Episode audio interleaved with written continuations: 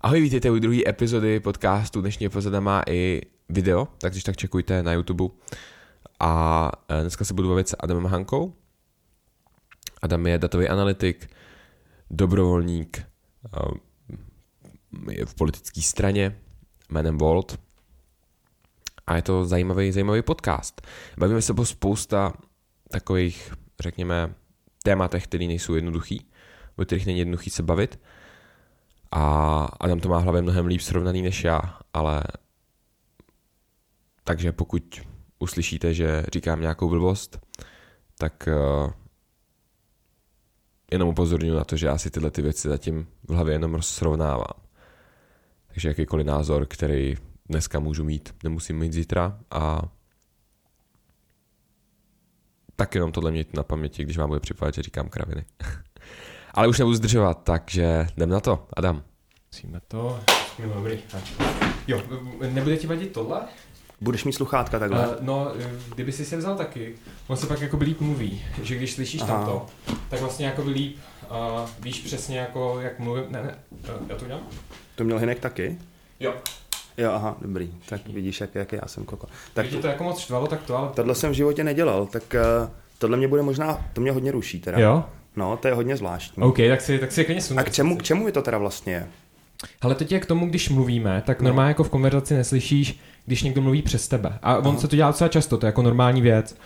A vlastně když, uh, když uh, máš ty sluchátka, tak to vlastně jakoby tohle ti taky vadí. Že to vlastně slyšíš jako ten člověk a podvědomě tím mluvíme tak, aby to pro třeba toho, kdo to bude poslouchat, bylo jako v pohodě. Aha. A klidně si to sundej. To je zajímavý. Já si to asi radši sundám, yes, jestli yes. se na mě nebude zlobit. Pro mě je přirozenější pohodě. nějak jako slyšet tu ozvenu ve své hlavě. Chápu, že ty jsi na to jako muzikant zvyklý, ale jo, když to bude problém, tak si je nandám, ale myslím si, že bych pak nebyl dostatečně autentický. Jasně, OK. Tak jo. Tak čau, bum. čau Dave, bum. Cool. Jako, že jsi mě pozval. Mě docela překvapilo, že to, že um, že ses, že jsem tě prostě, víš co, včera jsme se, nebo no, v pondělí nebo o víkendu jsme si řekli, že bychom spolu mohli udělat epizodu a hned jako v úterý točíme, víš co. Mě to přijde skvělý. Já, já jsem poslouchal ten podcast s Hinkem, eh, kde jsem byl mimochodem dvakrát zmíněný a přišlo mi, že to je challenge, že jsem dostal štafetový kolík a tak jsem se chtěl zastavit a podívat se, čím Hinek prošel, jak to u tebe vypadá a zatím mi to přijde skvělý. Máme to i na kameře teda, máme tady, yes. asi nebudeme chroupat, ale máme tady tyčinky, které asi teda, kdyby jsme chroupali, tak by to bylo hodně slyšet na tom mikráku. Jakože to můžu vždycky ten jeden, jeden kanál prostě slumit a je to v pohodě. Tak jo, takže Dave bude tlumit chroupání. Pro... No a jako překvapilo mě to, protože jsi takový typ člověka, který, že jo, když máme nějaký pofel nebo se domluváme prostě nějakým, nějaký schůzce nebo nějaký, nějaká party, tak ty to potřebuješ vědět 14 dní dopředu. Je to tak a teď to tak náhodou vyšlo, tak to je, super, je to super. No. Třeba je to znamení. Čeho? Já nevím toho, že to mělo být. Ok, super, tak jo, dobře. Cool. No. Um, jsi nervózní z těch mikrofonů? Uh, jsi ty nervózní z těch mikrofonů? Malinko, já jsem nervózní z toho, že je každý jiný. Jo, to, no, já jsem si říkal, že si proti radši každý jiný, kdyby třeba jeden byl jakoby lepší, tak abych to poznal. Takže testujeme, AB testujeme jo, mikrofony. Přesně, to bychom si tak. pak ale v půlce měli přesednout. Jo, no... To asi dělat nebudeme, ale pro opravdový AB testování bychom si měli v půlce přesednout. No jasně, no. A tak, chápu. OK, tak jo, tak... Uh, jako já si myslím, že je dobrý se na, na to jako nepřipravovat, na ten podcast. Prostě dělat, jako zkusit mluvit a tak. Ale stejně jsem si připravil jednu otázku. Dobře. Protože mě zajímá, co si o tom myslíš. A myslíš, že AI pře bude jako problém v budoucnosti?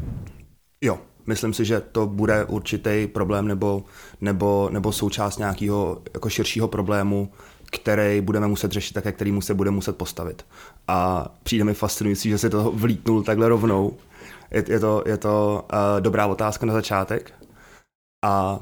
Protože jenom ještě, pro mě, ať toho skočím, Adam je vlastně člověk, který uh, si říká datový analytik. No prostě je to strašný boler přes data a tak, takže... Boler. Takže... Sice nevím, co to znamená, ale zní to hezky. To znamená, jako jsi dobrý. Jo, tak dík. Hej, od Dave si toho hodně cením, protože Dave je taky super. No, takže... Um, děkuju, ale, ale um, no, takže Adam, Adam je vlastně jako člověk, který, který jako strašně tuší v tomhle oboru. A proto jsem se na to zeptal. No. Jo. Um, já bych to možná zkusil ještě rozvíst, mm-hmm. kdyby tě to zajímalo, nebo třeba naše posluchače, protože umělá inteligence je jenom tak dobrá, jak jsou data, které se do ní nasypou. A spousta algoritmů profituje z toho, že dostane velké množství dat a, a umělá inteligence do budoucna bude právě profitovat nebo bude, bude nejvíc rozvíjená pravděpodobně v zemích, kde je snadný ty data sbírat. Takže jeden příklad za všechny.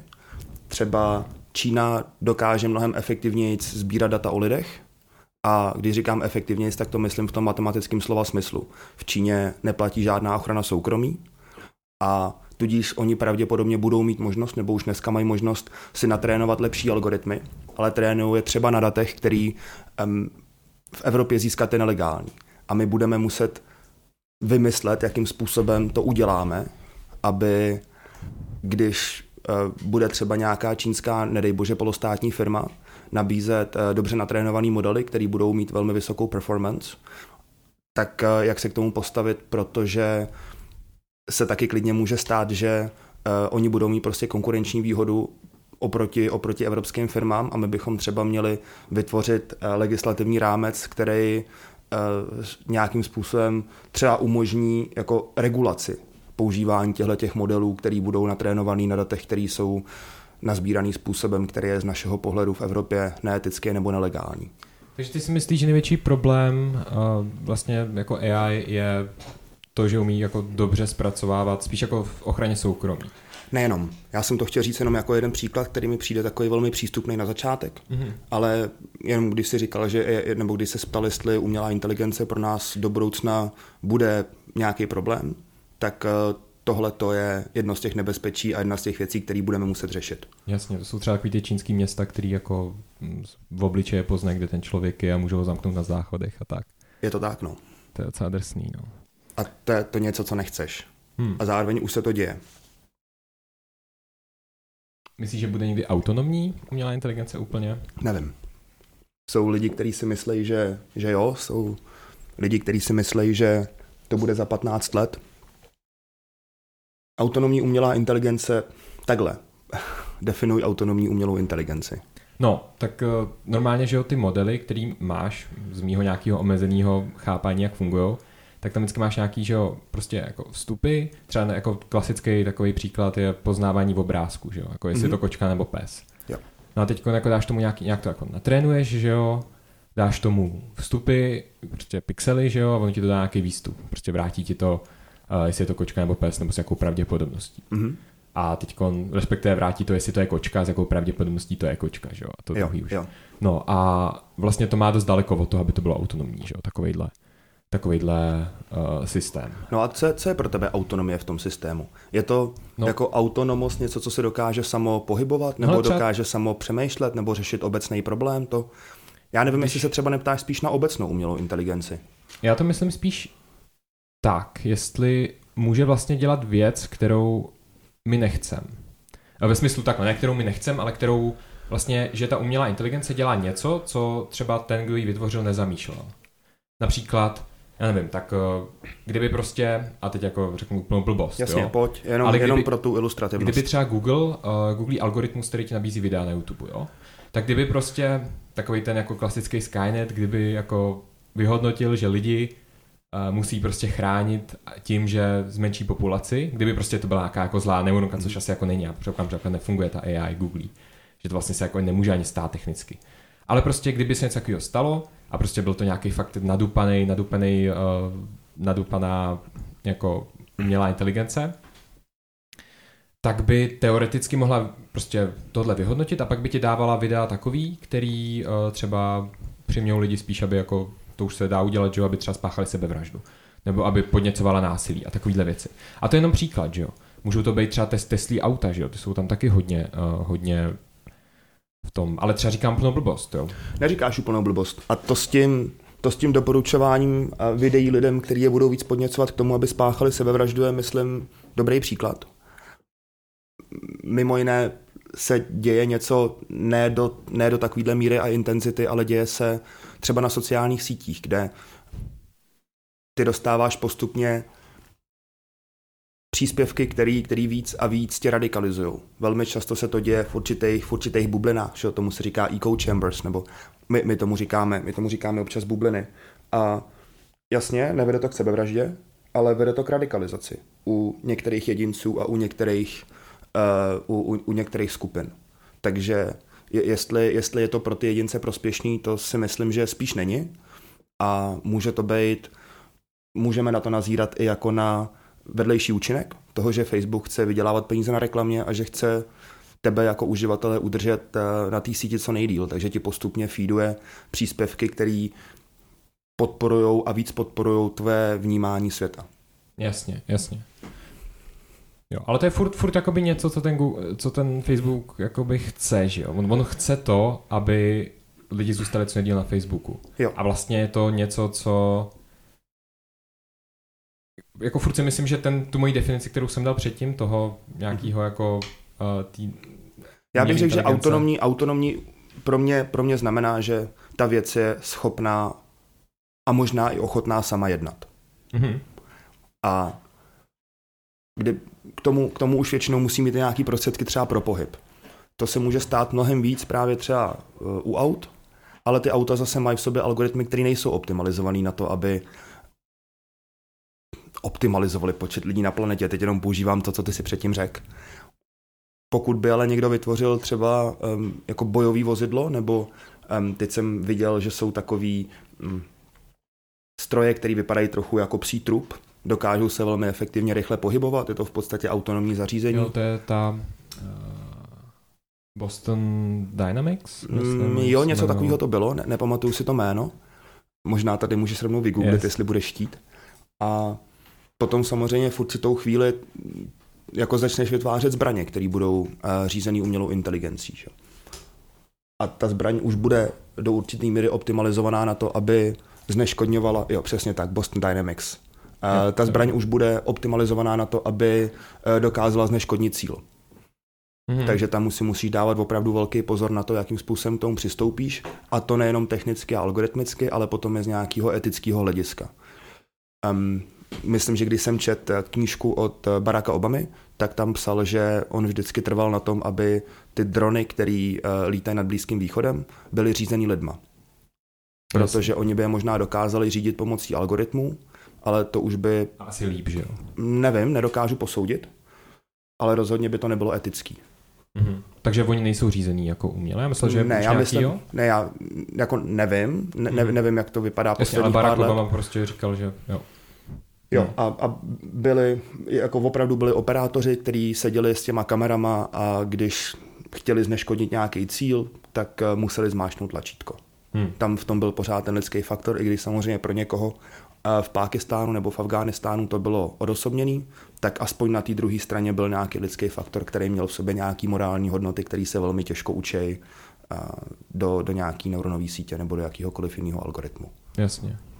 Huh. To je pak jako otázka, jestli může vůbec uh, takováhle nějaká umělá inteligence do sebe fakt pojmout, že jo, nějakou jako lidskou human experience, nějakou jako lidskou zkušenost, že jo. Třeba aby dělala umění, aby psala jako dobrou generování hudby, že jo tak to jako není jenom o tom, o tom že poslechnout si co nejvíc písniček a udělat nějakou podobnou, ale to o tom vyjádřit jako nějaký pocit, jak, jak seš, že jo, jak, jak, jak se cítíš. A to... A ty hudbu tvoříš? Je to ten pocit pro tebe, když tu, když tu skladbu vytváříš? A nebo je to pocit pro toho posluchače, který má mít ten dojem, že ty si u toho něco cítil a že do toho přišel jako část tebe? Jako myslíš, jestli když, když uh, jako píšu písničku, tak jestli... Ty do toho ku sebe dělám, dáváš, ty do toho ku sebe dáváš. No jako určitě člověk ani jako neodhadne, jak se ten jiný člověk bude cítit, že jo, přitom. A musí, já si myslím, že aby to bylo dost silný, nebo aby to bylo dost dobrý, ta písnička, cokoliv, co vytvoříš, tak ten člověk musí to cítit, do to vytváří. Musí prostě, nemusí to být pravdivý, můžeš prostě zpívat o tom, jak, nevím, si někoho zabil, že jo, to říkala Billie Eilish, mimochodem že vlastně jako všechny písničky, ona má třeba takovou jako písničku o tom, že jakoby má, jedu autem a teď nějak jako kamarádka je v, v kufru. A nikdy se jí to nestalo, že jo, jako nikdy prostě eh, ve smyslu jako mrtvá v kufru. Mm-hmm. A to se nikdy nestalo. A ona říkala, ale jako ten, bylo to zajímavý, byl to prostě jako zajímavý, zajímavý uh, pocit a ona ho jakoby, musíš ho zažít, jo, Seš, já se vždycky připadám jak takový jako trošku herec, když třeba někde hrajem, nebo když člověk něco, samozřejmě jako Uh, umím si představit, že jako umělci, co fakt jako hrajou před hodně lidma, tak to má ještě jako silnější. Že prostě zpíváš nějakou písničku, nic, jako nikdy si to nezažil vlastně, o čem zpíváš. A nebo třeba jo, ale často ne. Ale vlastně v tu chvíli seš ten, o kom zpíváš vlastně. V tu chvíli mm-hmm. seš vlastně ten, uh, buď to zlej člověk, který někoho někam jako někoho zabil, nebo seš prostě ten strašně jako zamilovaný, nebo ten, uh, kdo prostě zažívá to, o čem se zpívá v té písničce. Já jsem se tou otázkou chtěl dostat k tomu, že um, ty, když jsi ten interpret nebo skladatel, tak to pravděpodobně prožíváš a máš v tom sám sebe, kus svojí duše a, a kus své zkušenosti, nějaký lidskosti. Mm-hmm. Když to potom nahraješ, chtěl jsem říct na CDčko, tak uh, to už asi dneska ne, ale když vydáš desku a někdo to poslouchá, tak si myslím, že ten člověk z toho nebude mít tak silný zážitek, jaký máš ty ve chvíli, kdy to třeba hraješ na koncertě. A tam už je potom možný, že ta umělá inteligence dokáže, eh, dokáže skládat hudbu, která bude velmi podobná nebo úplně stejná tomu, co ty si vydal na té desce. Takže ty vlastně ochudíš toho interpreta, ale posluchač možná bude mít dost podobný zážitek, jako kdybys to složil ty a nahrál to třeba ve studiu. No ale to je právě otázkou, že jo? Jestli chápu, ona, ona prostě udělá velice podobnou písničku, jako mm. byla ta, jak, jako jsou, jako prostě, jako by veme z toho ten, ten nějaký jako pattern, eh, ten nějaký vzor, který, který je opakující se prostě, který je v těch písničkách, které teď vznikly. Ale vlastně možná je to jenom nějaký jako moje přání, že bych chtěl, aby, aby ta umělá inteligence vlastně, aby to nešlo. Tak tohle přání spolu sdílíme. Ale, ale stejně si myslím, že jako ty písničky, které se skládají, nejsou jenom a dobrý písničky. Samozřejmě tam hodně, hodně jsou jako podobný, hodně od sebe si berou od jiných písniček, od jiných umělců a to už je, to je všude, že? Ale zároveň nej, není to jenom kombinace toho, co už vzniklo. Je to mm. nějakým způsobem, jako, je v tom něco novýho, nějaká nová věc. Jo, já když si pouštím, já moc neposlouchám mainstream, ale když to na mě náhodou někde vypadne, tak mám vždycky pocit, že vlastně nerozeznám tu hudbu od reklamy na YouTube, která je tam mezi písničkou a písničkou. Takže mi to vlastně přijde všechno trochu stejný. Mm-hmm. Možná to je jako chyba mě, že se v tom tolik nevyznám, ale myslím si, že umělá inteligence dokáže výhledově skládat průměrnou až nadprůměrnou hudbu, ale nedokáže složit to nejlepší. Mm-hmm. V tom nejlepším jo. ten člověk vždycky bude a bude tam muset být, ale no. main, mainstream to co, to, co napíše průměrný skladatel, prostě jenom proto, aby za to dostal svých 15-20 tisíce dolarů, to si myslím, že ta umělá inteligence dokáže. No to je právě ta otázka, jestli k tomu jsem mířil, jestli můžeme nějakým způsobem tohle replikovat, tu, uh, tu jako lidskou zkušenost v té umělé inteligenci. Třeba teď Tesla, nevím, jestli jsi to viděl, to je strašně zajímavý.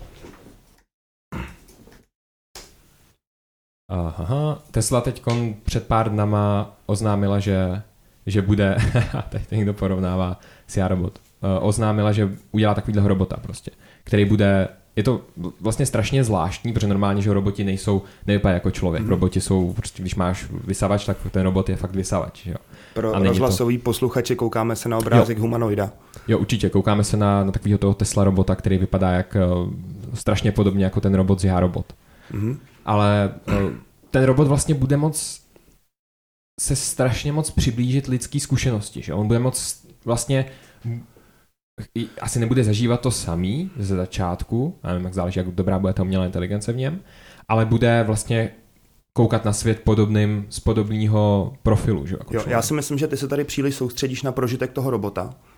Já se domnívám, že my nedokážeme umělou inteligenci naučit emoce, ale dokážeme ji naučit projevy emocí tak, aby člověk měl pocit, že ty emoce má. To znamená mít stejně jako uh, algoritmus, který rozpoznává, říkal si psy a kočky, nemá oči, nevidí barvy a nemá zatím ten prožitek, že když vidí kočičku, tak si řekne, ježiš, to je rostomilý malý chlupatý a chci to mít doma, ale řekne kočka. A ty z toho získáš tu informaci, že je to kočka. Tak uh, stejně to si vlastně natrénoval jako projev očí, že jo? To si, to si jako vytvořil část nějakého lidského vnímání a, a dal to do stroje. Tak uh, pravděpodobně dokážeme vytvořit takovou umělou inteligenci v dlouhodobém horizontu. Já teď nevím, jestli to je rok 5 nebo 15. Záměrně neříkám 50, myslím si, že ten vývoj je v tomhle velmi rychlej.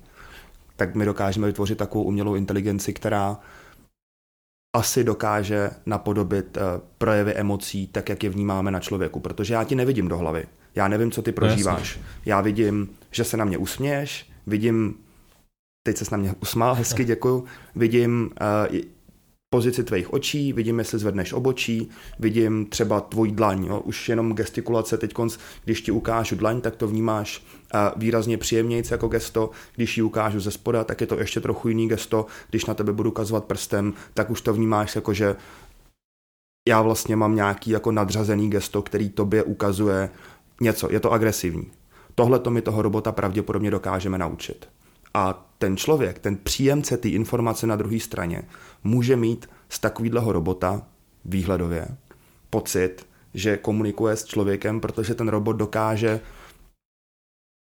dokáže v podstatě jakoby vytvořit tu percepci, no, vytvořit v tobě tu emoci, kterou by v tobě vytvořila komunikace s člověkem. Ale on sám ty prožitky mít nebude. Jasně, teď si můžeme filozoficky bavit o tom, co znamená mít ty prožitky, jestli, uh, jestli, protože třeba, že jo, když se podíváš, nebo já jsem uh, se teď jako snažil naučit něco, něco se AI, a opravně si jako říkám blbosti, jo, protože jsem prošel jako jeden kurz. Málo kdy říkáš blbosti. Ale um, vlastně, když se podíváš na ty třeba uh, poznávání v obrázku, jo, takový to, že ti pozná, kde máš uh, sky, uh, ten, kde máš nebe, kde máš silnici, kde máš auta, kde máš budovy, a vlastně tam, oni tam procházejí, nevím, jakým způsobem to získali, ale procházejí, třeba poznávání v obličeju, to je ještě lepší příklad.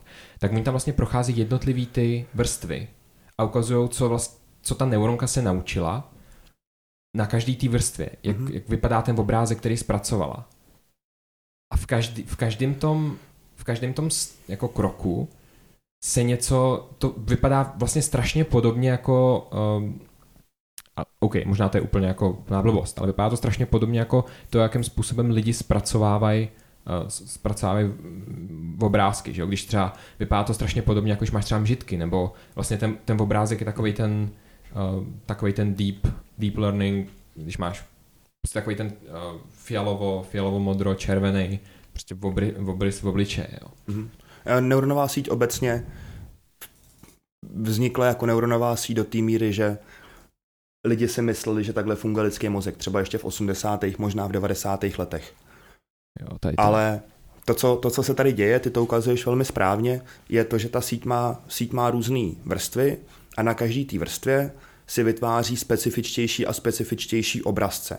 A to je proto, že ona kombinuje ty jednoduchý obrazce nebo jednodušší obrazce z vyšších vrstev do těch složitějších paternů. Takže když se potom podíváš třeba na pátou úroveň neuronové sítě, která je natrénovaná na rozpoznávání obličejů, tak už tam uvidíš něco jako vzor oka, něco jako vzor nosu. Těch vzorů tam bude hodně a ono si to vytváří já když, když to mám někde popsat, tak se to vytváří jako přísavky, Speč, specifičtější a specifičtější přísavky, jako má chobotnice na chapadle, kterýma ona se potom dokáže víc přisát k tomu vzoru, dokáže se ho takhle ohmatat. Já tady teď pro rozhlasové posluchače ukazuju pravou ruku a snažím se tady šermovat Daveovi před obličejem, jako bych se mu přisával na obličej.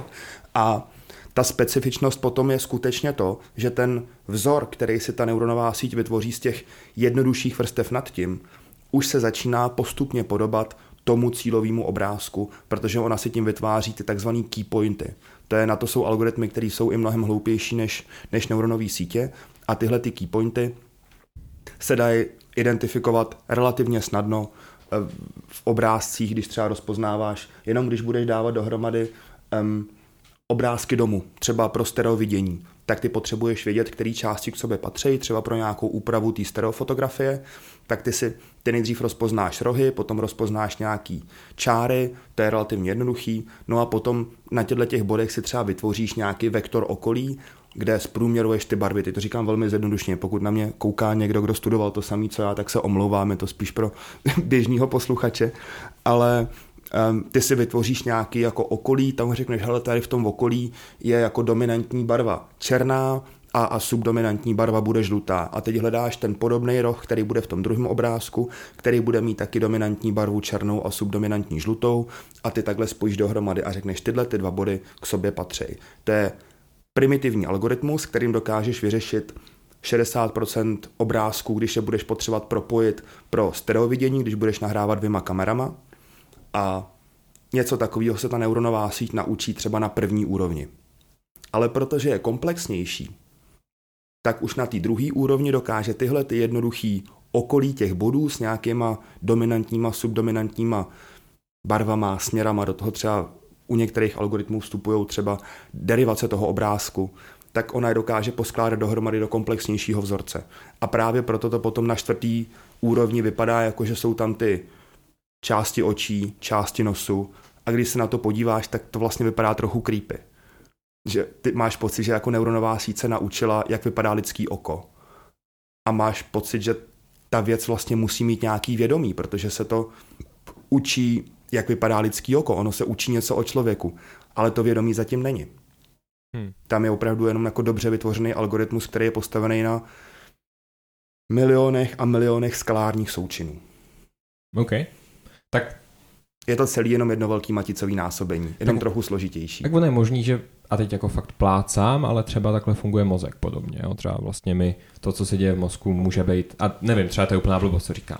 Ale vlastně jenom, když jsem viděl tenhle obrázek, tak mi přišlo jako, aha, tak ona tady dělá něco, co vypadá, a teda asi to není úplně to samé podle toho, co jste teď popisoval, vypadá to jako něco, co se mi třeba děje v hlavě tak je možný, že pak s těmi emocemi to taky bude vypadat podobně. A teď nevím, teď fakt jenom plácám. Samozřejmě jako Já než... naposledy, když jsem, eh, když jsem se učil o neuronových sítích, už jsou to nějaký dva, tři roky zpátky, tak se většina eh, autorů shodovala na tom, že my jediný, k čemu lidstvo skutečně dospělo, je, že nevíme, jak funguje lidský mozek. No, jasně. Takže jak říkám, neuronová síť je představa z osmdesátek, jak si lidi mysleli, že funguje lidský mozek. Dneska už víme, že je to nějaký trochu složitější, ale bože ne, nerozumím tomu, jak funguje lidský mozek. Kdy, kdybych tomu rozuměl, tak tady s tebou nesedím a vydělával bych prachy a hodně peněz něčím úplně jiným, věř tomu. Jasně. No, tak to je... A já to myslím... je asi jako, jako prolomit prvou čísle, že jo? Jako přijít na to, no, Jasně, Jasně no. To... A teď se můžeme bavit o tom, jestli budou nebo nebudou kvantoví počítače, jak to celý bude fungovat a přiznávám si, že tomu taky nerozumím. Až to jednou přijde na trh, tak si asi budu muset vzít půl roku volno a něco trochu dostudovat. A jenom jsem chtěl říct vlastně ještě možná na závěr téhle diskuze, že ty máš tendenci se soustředit na prožitek toho robota. Ono to je relativně přirozený, protože o tom se točí filmy a to je to, jak my o té umělé inteligenci přemýšlíme velmi často. Že jako běžný člověk si myslí, že my vytváříme člověka, který bude mít třeba naše prožitky, že, že, že výsledek umělé inteligence bude robot, který bude žít s náma a, a který bude člověk, ale já si myslím, že takhle daleko to aspoň za mýho života nedojde. Myslím si, že dokážeme vytvořit něco, co bude předstírat vnější projevy lidských emocí, vnější projevy lidského vnímání, ale vevnitř to ty prožitky mít nemůže. Jasně, jo. To je právě proto, že vlastně ten, ten mozek je je úplně náš mozek a to, jak fungujeme, je úplně jako odlišný. Jo, jo. A, a, a každý fungujeme jinak. A každý máme jiný prožitky, každý hmm. máme trochu jiný způsob přemýšlení a, a já si nemyslím, že je cílem vytvořit kopii člověka ve stroji. Nemyslím si, že je cílem skopírovat naše vědomí do nějakého jako velkého úložiště a, a potom nás skopírovat do nějakého robota. Tím bychom, tím bychom přece přišli i o to, co je sice divný, že to řeknu, ale vlastně i ten prožitek jako stárnutí a, a nějaký jako vědomí konečnosti lidského života je podle mě hodnota sama o sobě. A nejsem první, kdo, kdo na tohle to přišel samozřejmě. Jenom když si přečteš Pána prstenů, kde na konci Aragorn, který vládne Gondoru po dlouhou dobu, se vlastně jako rozhodne, že už toho bylo dost ale hne si a rozhodne se, že zemře, že? protože on je z toho doufám, že se nekoukají fanoušci pana prstenu to. On je z toho tuším Numenoru, odkud, odkud přicházeli ty lidi s tím dlouhým životem. On je, on je ta stará krev, která, která má ten život několikrát delší než běžný lidský život. To samý řeší elfové. Elfové řeší to, že jsou nesmrtelní. A je to pro ně taky v něčem no, jako zvláštní. Oni... Je to jiný prožitek. A je, no, myslím, že je to v té knížce velmi dobře zobrazený. To se mi strašně líbí právě na tom, no. Jak, jakým způsobem vlastně, jo, když ty si čet Silmarillion, předpokládám. Jo, čet. Bylo mi asi 16. Doteď si pamatuju některé úseky, ale přiznám se, že jsem musel mít tušku papír, vypisovat si to z toho a stejně jsem se ztrácel. Jako ve chvíli, kdy tam bylo, jo, je... kdy tam bylo sedm, sedm synů nějakého elfa a jmenovali se Finve, Fingolfin, Fingalat. možná jsem tři ze tří men zkomolil, tak ne, to, jako, to bylo fakt drsný. Já si pamatuju, když jsem čet první stránku, nebo tak na nějakou stránku, ale ne jako třeba na třikrát. Mm-hmm. Pak čet jako třikrát stránku, protože jsem nevěděl, ten byl nějaký, jako, jaký jméno, a to je kdo prostě. jo, jo. No, ale... no on Tolkien, Tolkien byl profesor blázen. On si vytvořil svůj vlastní svět a myslím, že kdysi, kdysi řekl, že by dokázal celého pána prstenů napsat v elfštině. Že on, ten, on, on byl profesor čeho? Historie, lingvistiky. On to v podstatě napsal částečně jako studii mýtů a bájí z... Um, nejsem expert. Já myslím, že si vytvořil vlastní jazyk, ale nevěděl jsem, že byl tak komplexní. On jich vytvořil několik. No on právě, já myslím, že on říkal, že, že ten jazyk je natolik komplexní, že by v tom celého pána prstenů dokázal napsat. Byla jo. součást jeho, jeho studie lidského jazyka, vnímání světa a to je dost hustý. bájí. Wow. Wow.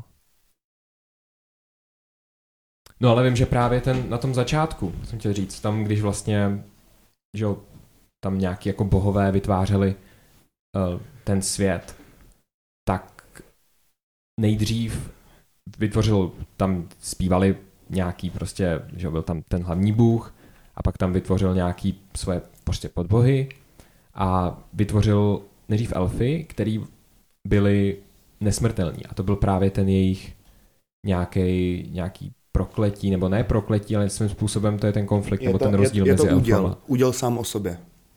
Přesně, a to byl, to byl ten rozdíl mezi elfama a, a lidma, že vlastně elfové nikdy nemohli odejít z toho světa.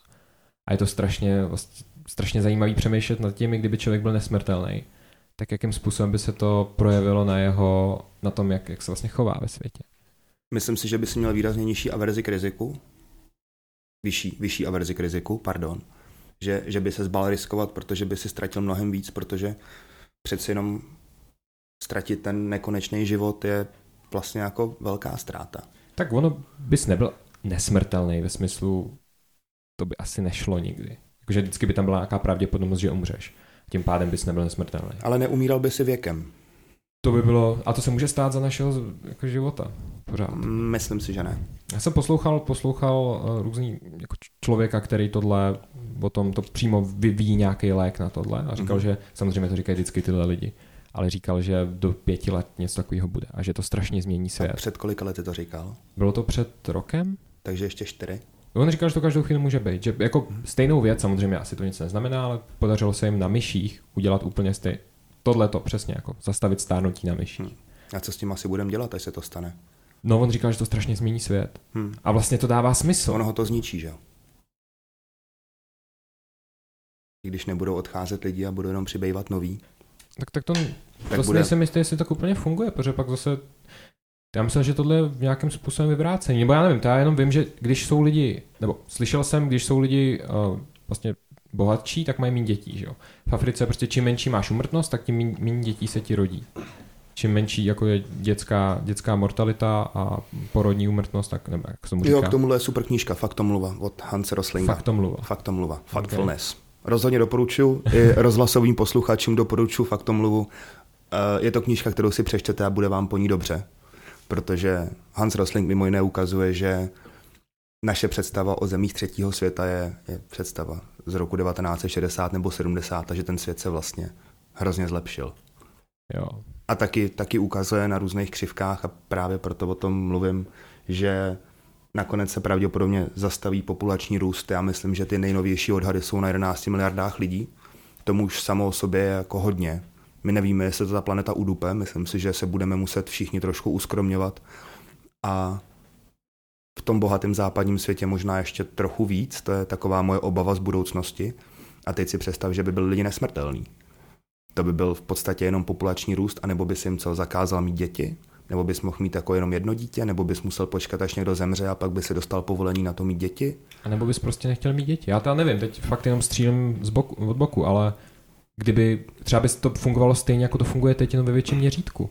Prostě dneska lidi mají mnohem méně dětí, v Evropě naopak máme deficit, jde to tím mm-hmm. druhým směrem, nebo jak se mu říká, prostě ta populační křivka klesá, neklesá, ale je prostě víc a víc starých lidí.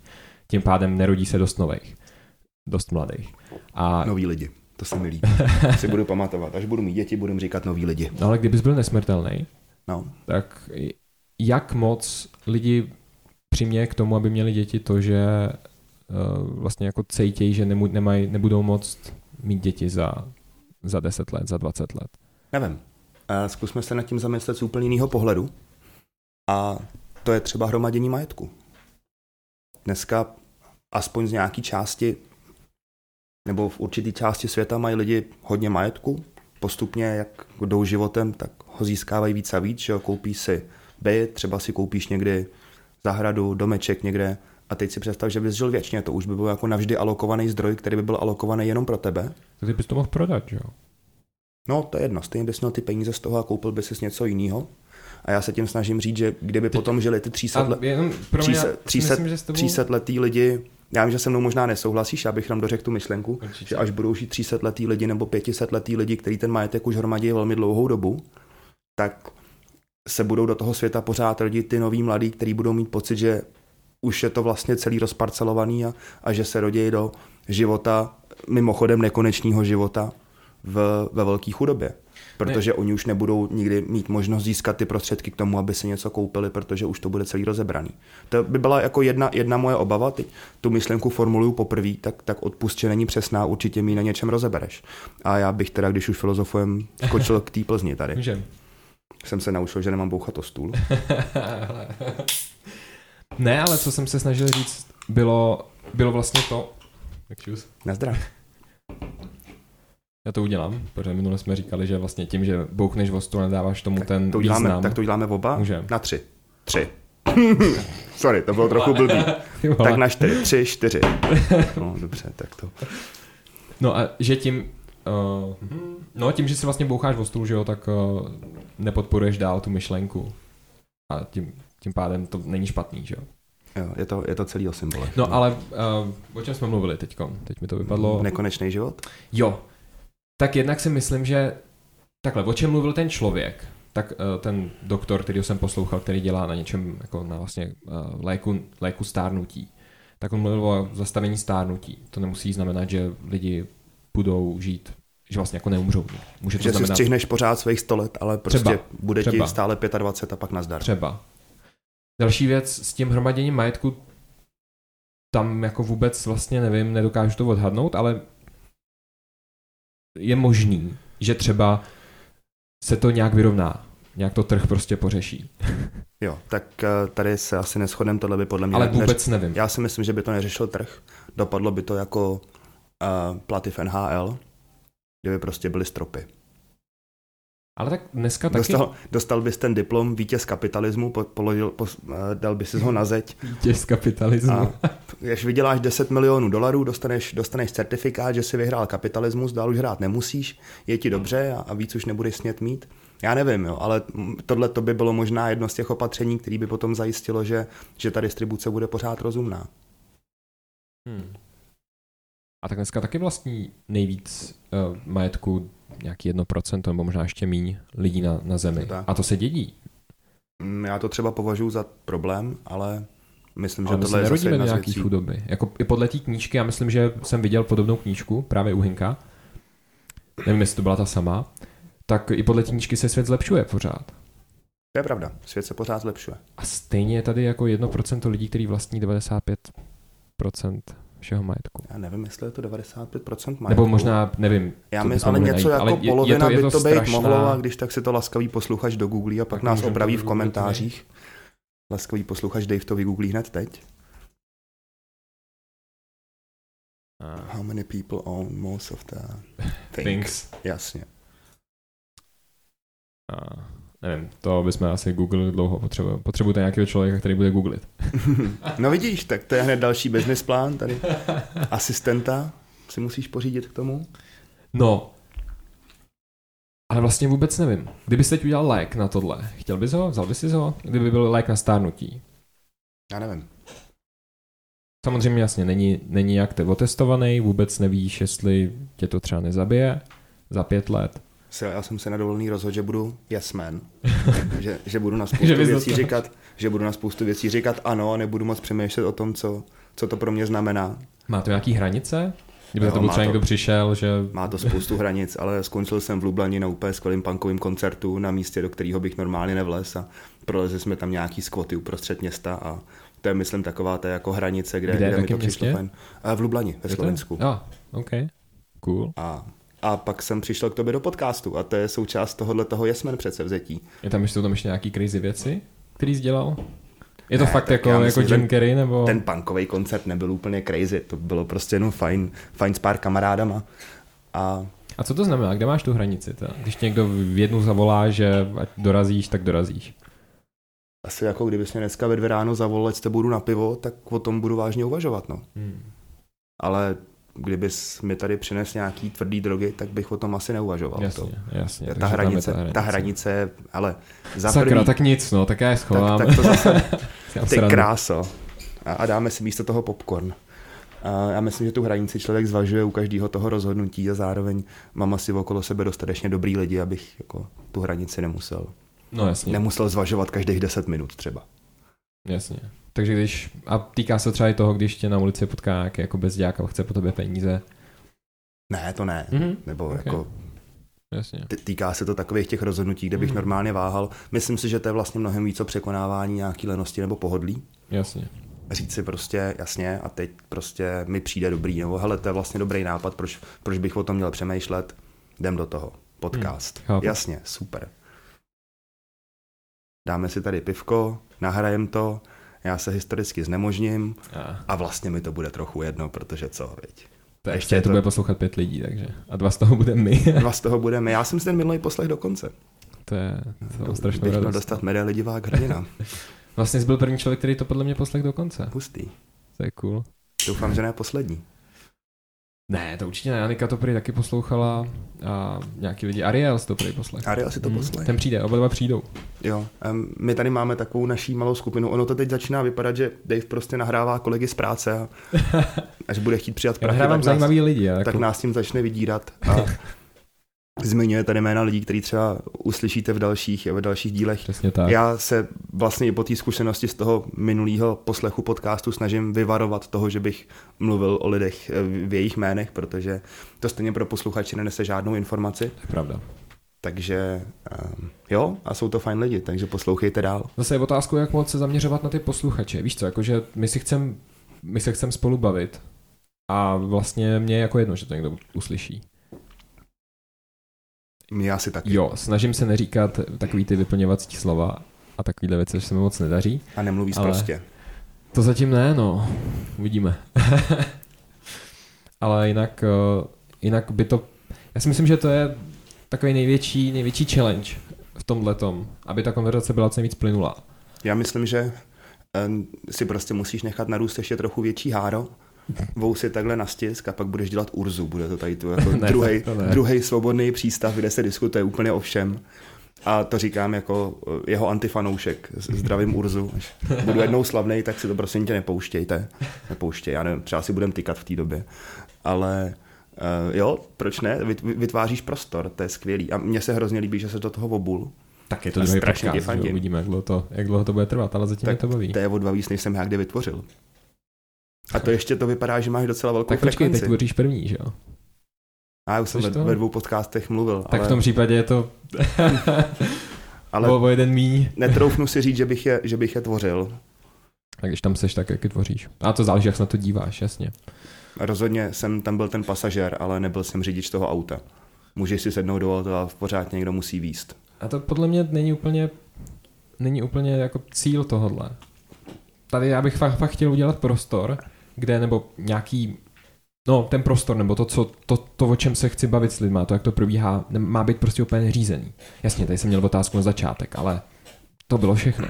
Vrže ti židle, možná to bude slyšet. Jo, to, to mě zabijou všichni, tak se omlouvám. A nebo vrže pode mnou, tak se omlouvám já. Jo, je to pod tebou. Hele, a Nevím. ty se bojíš umělé inteligence. O co si o tom vlastně myslíš? Jak to vnímáš ty jako napůl like, který má ale vlastně docela dobrý insight skrz to, že žiješ s náma náš jako datový život občas. Já jsem si dřív myslel, že vlastně nebude problém, že se nemůže nikdy dostat na takovou úroveň, jako, jaká je, jaká je ve, fil, ve filmech. Prostě nikdy neuděláme umělou inteligenci jako Skynet, která si řekne, nebo jako VR robot, jo, která si řekne, lidi musíme, prostě musím, musíme tady úplně kontrolovat a půlku z nich zabít, protože to je to, co mě naučili. skrz něco, co jsem pochopila jinak, než to je, že jo, ta, taková ta, nevím, jak se jmenovala ta budova VR robot. A, ale to jsem si dlouho myslel, že, vlastně, že se nemůže stát, protože i ten můj, jako jakýkoliv můj kontakt nějaký s AI, kdy já jsem jako kódoval něco malého, jako v Javě prostě jako základní, uh, jak jsme takový ten reverse learning algoritmus a prostě jen tak tak mi to bylo schopné vypočítat XOR. a ale teď čím víc, teď jsem právě začal ten kurz uh, jako na umělou inteligenci a čím víc o tom zjišťuju, tak tím víc mi přijde, že to je vlastně jenom o tom, jaký dáš možnosti. Mám pocit, že když, když jí dáš možnost kontrolovat něco, být autonom, autonomní, ve smyslu, mm-hmm. ne jako, že ji naučíš, ve smyslu, že jí dáš prostředky. Třeba uh, Google, já nevím, nevím, jak funguje Google na pozadí, ale třeba ten algoritmus na, na videa má jako velkou moc. Algoritmus na Facebooku má velkou moc na lidmi. Má, no. Už kvůli tomu, že uh, je dokázaný, že když člověku ukazují nějaký jako posty, nějaký příspěvky, tak uh, pak má třeba větší pravděpodobnost, že spáchá sebevraždu. Což mi teda přijde, že je strašně neetická studie. To jsem se chtěl právě zeptat, jak tohle měřili. Nevím, možná, možná si to vymýšlím a možná to byl nějaký hoax, co jsem čet, ale určitě jako věřil bych tomu, že ta umělá že ten algoritmus, který zatím je, tak ovlivňuje to, jak ty lidi cítí. Jo. A mohl bys napsat algoritmus, který třeba díky kterému ty lidi budou cítit líp. Mm-hmm. Momentálně to třeba není ten case, ale může to stát. A teď vznikají takové věci jako roboti, od, od Tesly, Boston Dynamics, já nevím, co s tím chtějí dělat, to je jako hodně engineering, nevím, ve smyslu jako software, nevím, jak moc to je uh, nevím, jak moc to je AI v tom zapojená ještě, jasně musí nějak naučit ho vybalancovat, takovéhle věci, když to je spíš asi matika, to nedělají přes tak ona ta umělá inteligence Jasně. je matika. No, to je spoustu matiky. A to je právě, já teď nevím, já jsem to nikdy nedělal tak moc jako ty, tak mě ještě tak oprav, protože to mě zajímá. Uh, protože vlastně to, co říkají v tom kurzu, je, že člověk, že s tím může dělat dokoliv a nemusí mít ani matematický vzdělání. Že vlastně používáš jenom matiku ze střední. No. Že se to hodí, jako jo, Ve smyslu no, trénování modelů, teď nemyslím jinou umělou inteligenci, myslím fakt jenom trénování modelů. Jako někdo musel vymyslet ty algoritmy jako takový a ty algoritmy jako takový jsou relativně jako matematicky pokročilý. Myslím, že s matikou ze střední bych se asi nechytal, anebo mhm. to byla jako mm. hodně dobrá střední škola a ještě ten člověk, co to říká, byl asi hodně dobrý student matematiky, protože neuronová sítě samá derivace. Ale ty, jestli tohle je matika ale ve výsledku, střední, si, ve výsledku si nevybíráš, nepíšeš tu matiku. Ty máš nějakou knihovnu, máš PyTorch hmm. nebo uh, TensorFlow a podle toho si, tam už si vybíráš ty algoritmy, který potřebuješ. Vy, vybereš je. si, kolik má vrstev, jakou má architekturu a potom to trénuješ podle nějak, a musíš, musíš vědět, jak, co ty věci dělají. Sypeš do toho data, potřebuješ hodně dat. No a tam z toho, co jsem pochopil, tak 90, a teď mě oprav, protože to, to mě fakt zajímá, 90% eh, práce s, jako s těma trénováním sítěma je najít dobrý data, mít dobrý dataset a plus být schopný vybrat, to je jako 1-2%, být schopný vybrat dobrý, uh, dobrý dobrou architekturu, uh, dobrý jako algoritmus na trénování a nějak vyřešit tyhle věci. Ale vlastně vůbec nevím. Ano, to je hodně, hodně často o tom, že ty si představíš, že do toho ty, ty data sypeš a v těch kurzech to potom taky nějak funguje. A ty si řekneš, že to je super, ono to nějak funguje, tak jsem tady do toho dal nějaký data a já jako uživatel to dokážu používat. Narazíš ale na nějakou hranici, kde nad kterou už ten algoritmus zlepšit je vlastně hodně složitý. A, a v tu chvíli už potřebuješ mnohem lepší pochopení toho, jak to vevnitř funguje, protože když se k tomu chováš uživatelsky, tak nebudeš nejlepší na světě, ale nebudeš vlastně ani dobrý, budeš jenom průměrný, protože to umí každý. A okay. to už se velmi často, ani, ani vlastně ve firmě, kde, kde bys takovouhle umělou inteligenci používal, tak eh, možná nebudeš lepší než jakýkoliv jiný algoritmus, který je třeba postavený na nějaký jednodušší metodě. Takže když jako to chceš potom vyhnat k tomu, aby to fakt fungovalo, tak potřebuješ mnohem hlubší pochopení té sítě nebo, nebo toho algoritmu, abys viděl, jak to funguje, abys viděl, jak to zlepšovat. Takže, takže říká, že vlastně state of the art uh, algoritmus nebo jako síť nenatrénuješ, nevytvoříš ji jenom se základní matikou ze střední. Myslím si, že ne. No. OK. Oni tam říkají něco jiného, ale ty seš uh, vlastně, vlastně vůbec nevím, tak je zajímavý, uvidíme. Jestli tak ono naučím, taky tak... hrozně, hrozně záleží na tom, uh, co toho algoritmu očekáváš. Mm-hmm. Pokud si myslíš teď, že si jako může si skrejpnout vyhledávání na Google, nasypat do toho kočičky a pejsky a pak říct, že máš state of the art algoritmus, který ti dokáže rozpoznat kočičky a pejsky. A nebo když začínáte a kdo, kdo bude třeba chtít něco zkoušet s neuronovými sítěma, tak uh, asi třeba začne nějakým NISTem, což je soubor ručně psaných číslic. A tam se dá vyhnat uh, jako přesnost toho algoritmu na nějakých 98%, jenom s tím, že to prostě vezmeš, nasypeš to do té neuronky a ono to vlastně docela Jak to, funguje. že kapča teda furt funguje, když tohle umíme dělat? No, to je otázka, kterou si taky kladu. Já si myslím, že kapča moc nefunguje. Funguje těch devět čtverečků, kde ti Google řekne, ať tam vybereš všechny čtverečky, na kterých je dopravní značka, což je mimochodem uh, crowdsourcing, protože ty jim to zaklikáš, oni tak jako trochu vědí a plus si na základě toho dosypou tyhle obrázky do svý neuronové sítě a řeknou, hele, tady je dopravní značka a ty jim tím pomáháš dodat uh, volejblovaný data k trénování jejich algoritmu. A kapča, hele, kapča funguje proto, že jako prorazitý je vlastně zbytečně drahý. Jo, jasně. Jako nechceš psát systém, který udělá screen obrazovky a rozpozná tam ty číslice, protože hm. jako co by si z toho měl? To už radši zaplatíš 300 indů, když fakt potřebuješ udělat nějaký, nějakou věc. Jo, chápu. Říkáme tomu brigádníků. Dobře, pardon. Budeme, budeme pardon, veřejně. Jo, jo, to je, to je pravda. Ať nejsme nekorektní. Jo, jo, až pravda. To se omlouvám. No ale počkej, já furt nevím, jestli bys si vzal ten, uh, sorry, že jako utíkám to já se, taky se pořád nevím. Ale jestli bys si vzal ten, uh, ten lék na stárnutí, kdybys mohl. Ale jak o tom teď přemýšlím, tak asi jo, protože si myslím, že ty si ho vlastně jakoby vezmeš jenom jednou a to množství negativních rozhodnutí, které předtím učiníš, může být velký, takže ty si vlastně řekneš, ne, nevezmu, ne, nevezmu, ne, nevezmu a pak se jednou řekneš, hele jo, tak si ho vezmu. A třeba to není jednou, třeba to musíš brát každý Kdybych to měsíc. musel brát každý měsíc? Hele, asi by to záleželo na ceně, záleželo by to na tom,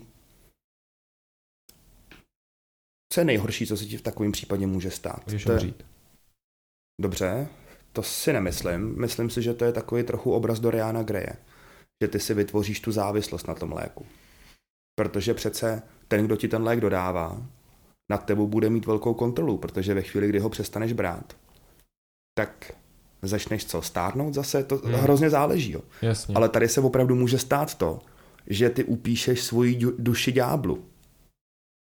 To, to, to mě nenapadlo nikdy, ale je to dobrý, dobrý point. Kdybys dostal jednu pilulku, tu spolkneš, hotovo 20, mě je 32, takže mi bude do smrti 32 a v, 19, a v 90 cvak prostě se to vypne, takhle zavřu kukadla, všechny předtím pozdravím, děkuju vám pěkně, bylo to tady s váma fajn, nazdar bazar.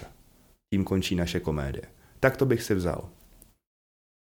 Hmm. Ale co by se stalo, když, jako kde budeš mít jistotu, že když budeš potřebovat každý měsíc svoji dávku drogy proti stárnutí, že ji dostaneš i za 30 let? No jasně. A co proto budeš muset udělat, aby si ji dostal? Protože ty přece nebudeš chtít začít stárnout, když se zvyknul na to, že jsi věčně mladý. A teď hmm. si vzpomeň na tu jednu stříbrnou minci, kterou dával ďábel Faustovi, že jo? A Faust mu za to upsal duši. To je, to, je, to je to skutečné vytvoření závislosti. Co když tvoje budoucí partner nebo budoucí partnerka bude brát lék proti stárnutí, ty budeš brát lék proti stárnutí a to by bude hrozit, že o něj přijdeš a teď jako ty začneš stárnout. A ten druhý bude věčně mladý. Ohrozíš tím svoji rodinu, ohrozíš tím... Co, co když se s tou kvůli tomu bude chtít rozvíst? To jsou, to jsou všechno hrozně zajímavé otázky, kterými samozřejmě teď je to jenom hypotetická diskuze, ale může to mít vliv na to rozhodnutí. Nebo mělo by mít dokonce. To je, to je Když vám to jenom nabídne, tak se nad tím prosím vás zamyslete. to je vlastně dost dobrý, Dost dobré a úvaha. Dík. Já jsem byl strašně pro, že, jako, že bych si to vzal, ale vlastně já chápu, že máš tu závislost. Pokud by to ne- nevytvářelo, řekněme, že to nevytváří žádnou uh, jako fyzickou ani psychickou závislost, že to máš čistě jenom tuhle tu, uh, jako ono je to si nějaká forma psychický, ale prostě ne, nemáš jako potom nějaký withdrawal, withdrawal symptoms. Prostě když to přestaneš brát, tak začneš stárnout, jako bys mm-hmm. začal stárnout normálně. Mm-hmm. Tak potom co, pořád co nejhoršího se stane, že jako jediné, co se stane, je, že nebudeš chvíli stárnout a stejně by si zestárnul, kdybys ho nebral. A když se pak rozhodneš, chápu, když, máš, když potom žiješ v tom světě, kde lidi nestárnou a ty jsi jako jeden z nich, mm-hmm. tak potom už to může být problém. Na druhou sta- stranu možná na tom budeš jakoby v úvozovkách budeš poškozovaný už jenom tím, že ho nebudeš brát v takovém světě. A to je právě to největší etické riziko, který já tam vidím u takového hmm. léku. To je stejné jako genetické inženýrství. To si vždycky budou moci jako první dovolit lidi, kteří budou mít dostatek zdrojů, dostatek prostředků, dostatek peněz a relativní nedostatek morálky nebo etiky. A to znamená, že jejich děti budou chytřejší, rychlejší, jednoduše úspěšnější. Takže vytvoříš jako vrstvu nad lidí. S tím stárnutím by to bylo pravděpodobně dost podobný, protože přece jenom mladistvý vzhled v naší společnosti sebou nese určitý výhody. Myslím, že až bude takováhle možnost začít brát ten lék proti stárnutí, tak bychom taky měli zvážit, jako do jakého věku se vlastně chceme prostárnout, abychom vypadali třeba důvěryhodně pro ostatní, protože přeci jenom člověk ve středních letech možná vypadá důvěryhodněji než um, 16-letý kluk. No jasně, chceš to začít brát 16, nebo to chceš začít brát v 45, anebo si budeš pořád říkat, hele, teď je to vlastně ještě dobrý a tak to začnu jasně. brát za rok a budeš si to říkat 10 let jasně. a pak to propásneš. To, to jsou všechno úvahy, které do toho vstupují. No a ve chvíli, kdy budeš mít genetické inženýrství a teď piluka proti stárnutí by vlastně mohla být jenom jedna z takových instancí, tak, um, tak budeš vytvářet jako vrstvu nad lidí, kteří budou úspěšnější a, a chytřejší a, a budou to ty, kteří si to budou moct dovolit. Takže já bych to možná snad radši dopřál svým dětem, protože já už to tady nějak doklepu těch 60 let, ale chtěl bych, aby moje děti měly tu výhodu. Nebojíš se stáří? Nebojím. Teď jsme se o tom bavili s jedním, s jedním hrozně zajímavým člověkem u nás v práci a ten říkal, že my až budeme v tom domově důchodců, tak už budeme jenom pařit na počítači Minecraft. a na to se vlastně docela těším. Ve VR. Akorát jediný co, tak asi až se nám budou klepat ty ruce, tak a to si myslím, že je docela dobrý business plán. Budeme muset mít myši, které budou kompenzovat to klepání ruky, protože... To budeš mít, uh, že jo, přímo napojený rozhraní na mozek. No, jestli to bude napojit v té době. Jestli to bude na co napojit. to je ta obava, kterou mám.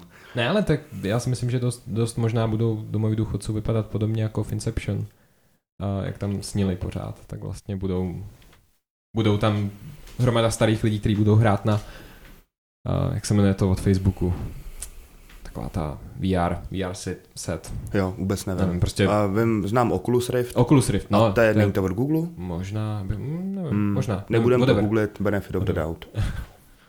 Takže prostě tak si myslím, že budou vypadat do mojich důchodců. A abych, kdybych jako byl starý, kdybych byl starý hodně, tak bych a už, už prostě bych nemohl chodit, nebo byl bych unavený pořád a tak, tak bych asi hrál jo, na tohle. Jo, jo.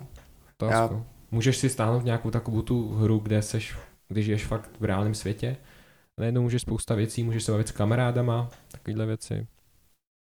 Dave je techno-optimista. Já bych si čet knížky asi. Jasně, to můžeš dělat tam. Ne, já, bych, já to právě nechci. Já si chci číst ty opravdické knížky jako ve svých vlastních rozklepaných rukách. Třeba už neuvidíš tak dobře. Třeba ne, no. Hmm. A to je právě to, třeba čeho se já bojím, no.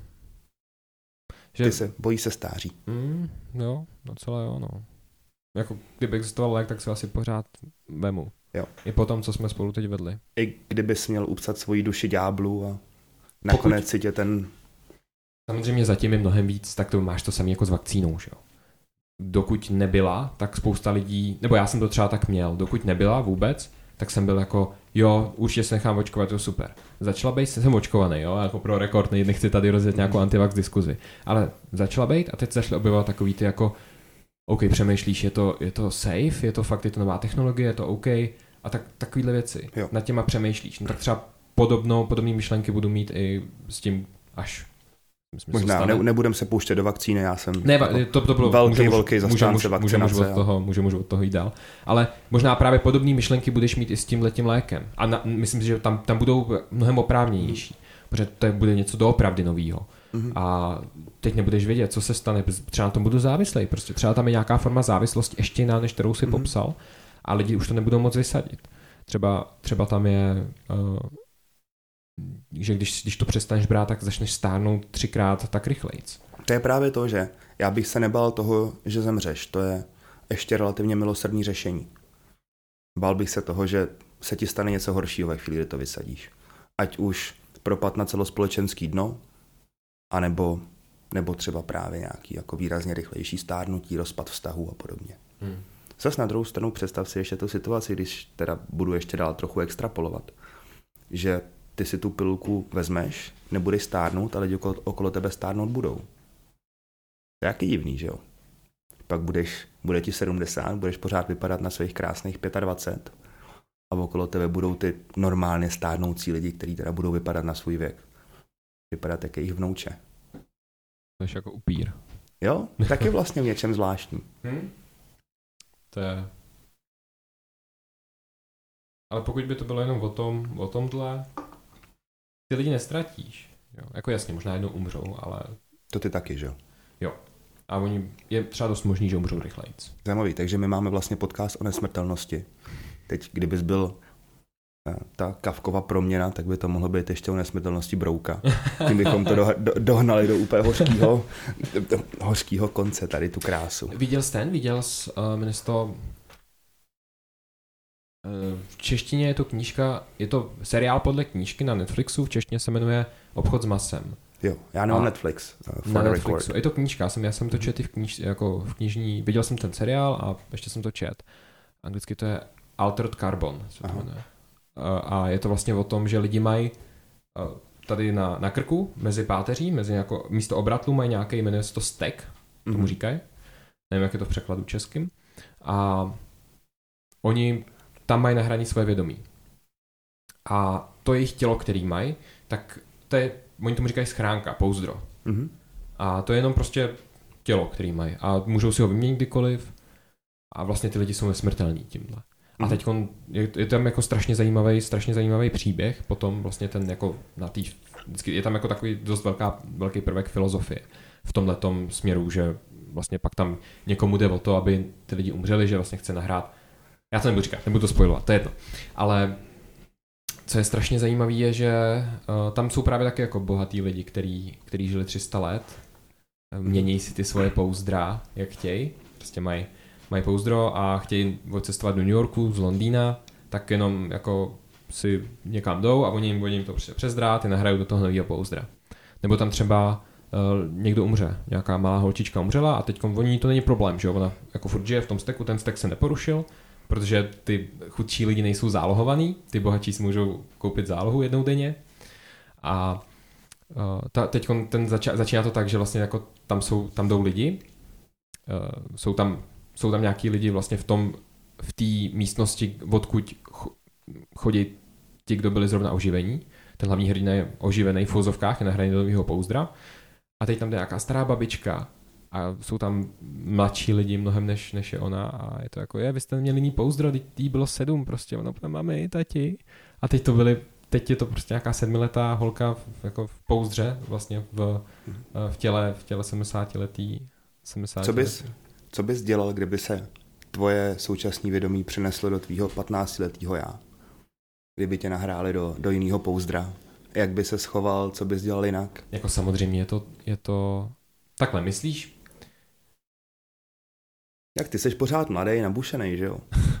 My, my, myslíš, že bych byl, protože já si nejsem jistý, jestli můžeš replikovat to, jak se teď cítíš a vlastně, že to je nějakým způsobem fyzický, že jo? To, jak, to jak, jakým způsobem v 15 jsem byl třeba jako mnohem hloupější, mám pocit, a ve 30 budu doufám mnohem chytřejší, než jsem teď. Uh, nebo mnohem moudřejší, řekněme. Nebudeš, Ale... slibuju. Been there, done that. Nebudeš. Ale Takže pokud by tohle bylo pořešený a vlastně chtěl bych se úplně stejně a vlastně bych se třeba přenes čase. Vlastně na to se ptáš, ne? Jako to je, ten, to je myslím, ta myšlenka. Myslím, že si vlastně nakous hrozně zajímavý téma. A to, že naše vědomí je ovlivňovaný naším tělem, tím Mhm. vnímáním. Hmm.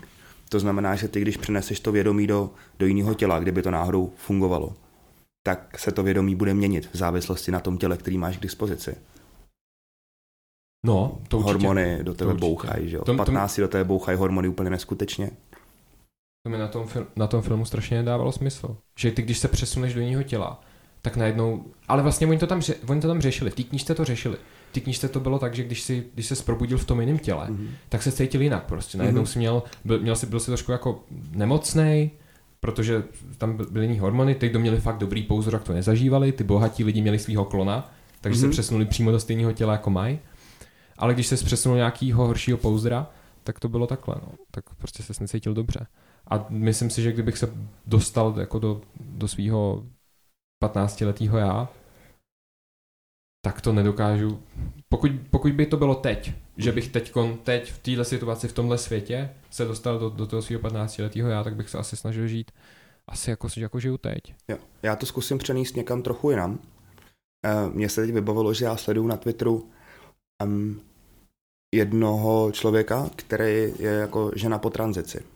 Transsexuál, který, nebo teď už jako s dokončenou tranzicí, která byla muž a teď je žena. A ona tam velmi otevřeně popisuje, jakým způsobem zažívá drobnou diskriminaci v každodenním životě. Jde nakupovat nějakou techniku někam do datártu, pardon, nebudu jmenovat firmy, ale do, do můžeme vystřihnout, když tak. Pohodě. Jde nakupovat Ty nějak... můžeš říkat, co chce. Jo, jasně, to je OK. A mě pak někdo nežal, brácha, brácha tam dělá, tak by třeba byl naštvaný nebo naopak. Jde, jde nakupovat techniku eh, a vlastně si všímá toho, jak se k ní jinak chová prodavač, protože je teď ženská. A má tu zkušenost toho, jaký to bylo, když byla chlap. Jak se k ní jako ty lidi chovali jinak. A bylo by hrozně zajímavý, kdyby na tuhle možnost putovat mezi různýma Takhle. tělama. Si projít tu zkušenost různých lidí v závislosti na tom. Já bych se chtěl nechat přenést do někoho jiný barvy pleti v jiný zemi a chtěl bych to deset let zažívat. A zároveň ale to vědomí toho, že je to dočasný, je vlastně trochu nefér. Ale myslím si, že deset let už byla docela dlouhá doba, protože já jako ten heterosexuální bílej muž spousta zkušeností nikdy mít nebudu. Já bych chtěl, já bych chtěl žít v ženském těle. Chtěl bych vědět, jak je to složitý, protože si myslím, že je to složitější nejenom kvůli tomu, že společnost na tebe pohlíží jinak, ale i protože máš jinak nastavený hormony. Třeba menstruuješ. No jasně. Jako no. dva dny v měsíci seš třeba trochu out. Nebo můžeš zažít, zažít sex z pohledu holky, že jo? Jo, a to je jedna z těch věcí, co mě nenapadly, ale vlastně taky. Proč ne? A třeba by se potom chlapi chovali jinak, kdyby každý měl tu Hmm. možnost si vyzkoušet život v jiném těle, aspoň na nějakou omezenou, ale dostatečně dlouhou dobu. Chtěl bych si vyzkoušet život v těle někoho, ko- komu je 70. A jedna, abych věděl, na co se mám připravit. A dvě, abych věděl, jak je to vlastně složitý. Třeba by to z nás ze všech udělalo potom empatičtější bytosti. Já nevím, ten seriál, o kterém mluví, jsem neviděl, ale zajímalo by mě, jestli třeba s touhletou dimenzí pracuje. Jo, jo, jo. Tam jsou určitě, tam když, uh, když toho hlavního hrdinu mučej, tak to oni to vlastně dělají ve VR, kde tam můžeš simulovat člověka v tom VR, takže oni ho přesunuli do VR a tam prostě ho furt zabíjeli, Mhm. furt mu jako dělali něco, aby něco řekl. Tak ho přesunuli do pouzdra ženy, Mhm. protože podle toho autora je žena, nebo podle v té knížce, je žena mnohem víc citlivější. Mhm. Zajímavý. Takže on byl nějaký prostě, hlavní hrdina byl nějaký, nějaká malá prostě žena, která, eh, která, kterou to bolelo mnohem víc vlastně. Myslím si, že to, to je zajímavý, že, že říkáš, že tohle je jako prostředek mučení a je to první, co tě napadlo. Pro mě by to mohl být Ne, ne, to, to bylo v knížce, to jo, jo, jasně, ale to- pro mě by to mohl být prostředek toho, jak jako vytvářet nějakou větší empatii mezi lidma. No jasně, já, já, bych jo, to chtěl, jo, já bych to chtěl využít pro ten potenciál toho, že bychom si třeba nakonec víc rozuměli. To by bylo, to by bylo super, no. To bych jako souhlas, no. Jako já jsem to řekl jenom kvůli té knížce, nemyslel Jasně, jsem to tak, pohodě, že neber si to osobně, promiň nebylo. to. nebylo, ne, to se nemluvej. Ale s tím souhlasím, no, to by bylo strašně zajímavý vidět tohle všechno. I, ono, i s tím věkem máš nějaký srovnání, že jo? Pamatuješ si, jak, jak, jak se k tobě chovali lidi, když jsi byl na střední nebo na základce. Je to, jasně, není to tak, je to lepší než nic, že jo? S tím, jaký Pokud- to je bejt. To nebylo to tak bejt? hrozný, abys to vytěsnil. Ale s tím, jaký to je bejt uh, jako černá žena, tak s tím nemáš mm-hmm. žádný zkušenosti. Je to tak. Nedokážeš vůbec se někde. Jestli něco máš z médií, něco máš z filmů, můžeš nějak to zažít tímhle, tímhle prostředkem, ale bylo by strašně zajímavé to zažít. My se, my se s Davem občas bavíme o tom, co to jsou vlastně privilegia, jestli, jestli jsme privilegovaní, jestli ten koncept vůbec existuje, jaký to má smysl ve společnosti a, a jestli má smysl se podle toho třeba um, jestli, jestli podle toho jako upravovat svoje chování, jestli uh, jestli je to jako validní koncept. Já si myslím, že tohle by podle mě byl ten ultimátní argument, který by to přehnal na moji stranu. Že ty privilegia prostě existují. Počkej, počkej, počkej, počkej, já neříkám, že neexistují. To jsem, to jsem nikdy neřekl, to se ani nemyslím. Ne? Ne. Okay. Uh, já si jenom myslím, že mně přijde absurdní muset někomu platit něco za to, že si že jsi v nějaký pozici, ve který jsi nevybral být. Já si nemyslím, Jak to že, myslíš platit? Já si nemyslím, že dlužím, nebo že bych se měl cítit, uh, nebo takhle, v Americe, co jsem slyšel, já tam samozřejmě nežil a je možný, že se úplně pletu. Ale je tam takový movement, ten woke movement, nebo jak se mu říká, kdy lidi jsou například, no když jsi na výšce, tak uh, je tam den, kdy do školy nemůžou jít vlastně bílí. Uh, nemůžou tam mít normální, jako chodí tam jenom prostě people okay. of color. Zajímavý, o tom slyším prvně. To, to, to, se fakt děje. A to, to mi přijde úplně absurdní. Vlastně to. mají tam, meetingy tam mají jenom, meetingy tam mají jenom, uh, například je tam nějaký meeting školní, hmm. kam můžou přijít jenom zase people of color. Jo. Nebo jak se jim říká, teď já... Jo, people of color je asi docela dobrý pojem. Super. No, a to mi přijde vlastně absurdní, cítit se nějak provinilé, pokud jsem někomu nic neudělal. Jako, my jsme si taky, a teď já fakt nevím, myslím, já jsem, mám strach se do toho trošku pouštět, protože bych jako nerad, jo, někoho, ně, nerad to, někoho urazil nebo tak, tak něco. Tak to můžeme skipnout a, a pustit se do nějakého jiného tématu. Ne, to jako v pohodě, já jsem dávat pozor, jenom bych chtěl teda zdůraznit, že fakt nechci někoho urazit, to něco takového. Přijde že a, tak my tady v Česku nemáme moc zkušeností s tím, jak, jak, moc, jak moc lidi jsou, nebo tady Myslím si, že jako určitá, podobní. určitou historickou zkušenost nemáme právě díky té homogeneitě naší společnosti. Takže, takže vlastně pro nás se to hodnotí strašně špatně. Hmm. A to toho doufám, že si jsem jako vědomý, když tyhle věci řeším. Tak to je super. Nebo snažím se být. Mm-hmm. Nějak jako tomu otevřeně. Ale přijde mi absurdní vlastně muset uh, být nějak jako znevýhodněný za to, že jsem... Samozřejmě na druhou stranu dobrý argument je, že vlastně Jakoby, černoši v Americe například jsou znevýhodnění za to, že jsou že jsou černý. Že? Hmm. Tam, to je, tam to je prostě problém. Tam jako statisticky a teď jasně, můžeš to vyvracet, nebo můžeš, slyšel jsem, datama si můžeš dělat, co chceš, nebo tak něco, ale myslím si, že na tom jako něco pravdy je. Statisticky lidi, kteří jsou prostě černoši, afroameričani, jsou, jdou spíš do vězení. Je tam mm-hmm. mnohem větší pravděpodobnost. Ale nemyslím si, že to správní řešení je uh, trestat za to jako jiný, jiný uh, bílí lidi. Myslím, že tady hodně záleží na slovníku, který používáš. Když tomu říkáš trestat, tak to samo o sobě už má v sobě nějakou konotaci. Dobře, tak nevýhodňovat kvůli tomu lidi, kteří jsou... Ale pokud jsi privilegovaný, tak okay, okay. Jediná, jediná možnost, jak z toho ven je, že ve skutečnosti jako část těch privilegií tomu člověku odejmeš, protože to jinak to nenarovnáš. Jo, jo, to máš. Jo, když, vlastně... když říkáš, jako existují privilegia Pokud a někdo jich má víc, jo. tak ty přece jako netrestáš člověka za to, že se narodil bílej. Ty ve skutečnosti trestáš někoho za to, že se narodil s jinou barvou pleti. A pokud to chceš narovnat, tak musíš odečíst. Tak prostě. musíš prostě někde odečíst. Jo. A teď to dává smysl. blbej příklad, jo. pokud chceš, a to já třeba hodně chci, víc ženských v politice, je to pro mě jedno z těch mých hlavních témat, tak těch poslanců je prostě no poslanců a poslankyně dohromady 200. Když tam budu chtít víc ženských, zároveň taky říkám, že tam chci méně chlapů. Já těm chlapům prostě musím odejmout nějaký ty poslanecký lavice. Tam musíš. To je, to je past. Teď opravně, ale často to lidi myslejí tak, a to si myslím, že je strašná past. Často to lidi myslejí tak, že by mě se měly udělat kvóty na to, kolik žen může být v politice a kolik mužů tam může maximálně být a kolik žen musí být v politice. Mm-hmm. A to je, to si myslím, že je úplná hloupost. Vlastně ty bys měl ty lidi hodnotit na základě kompetence. A to jenom tak bude ta společnost. Mm-hmm. Já chápu. Neměl bys někoho... Hm, To je tak strašně složitý problém, že uh, možná všechno, co jsem řekl, je teď blbost. Jo. Já jsem se na tebe trochu připravil, takže eh, nemám, nemám teda žádný statistiky, ale říkal jsem si, že, že tě zkusím dostat do pozice, kdy um, si budeme povídat jako o, o zajímavých tématech, ve kterých budeš trochu plavat, tak eh, tímhle se ti rovnou omlouvám, že, že, že, jsem, si, že jsem si takhle na tebe vymyslel. Zároveň jsem si říkal, že si bude možná povídat o tématech, kde se třeba neschodneme, že to bude zajímavý. Mm-hmm. Přijde mi, že minule se Hinkovi moc kejval. Dobře. Um, asi nikdy nebudeš mít kvóty na to, kolik, eh, kolik žen nebo mužů má být v politice, ale porovnávat nebo předpokládat, že politika má být jenom na základě kompetence, tak se na tu chráněnou dílnu podívej teď. A nepřijde mi, že by tam ty nejkompetentnější seděli v padláči. Jo. To záleží, jak definuješ kompetenci. Že?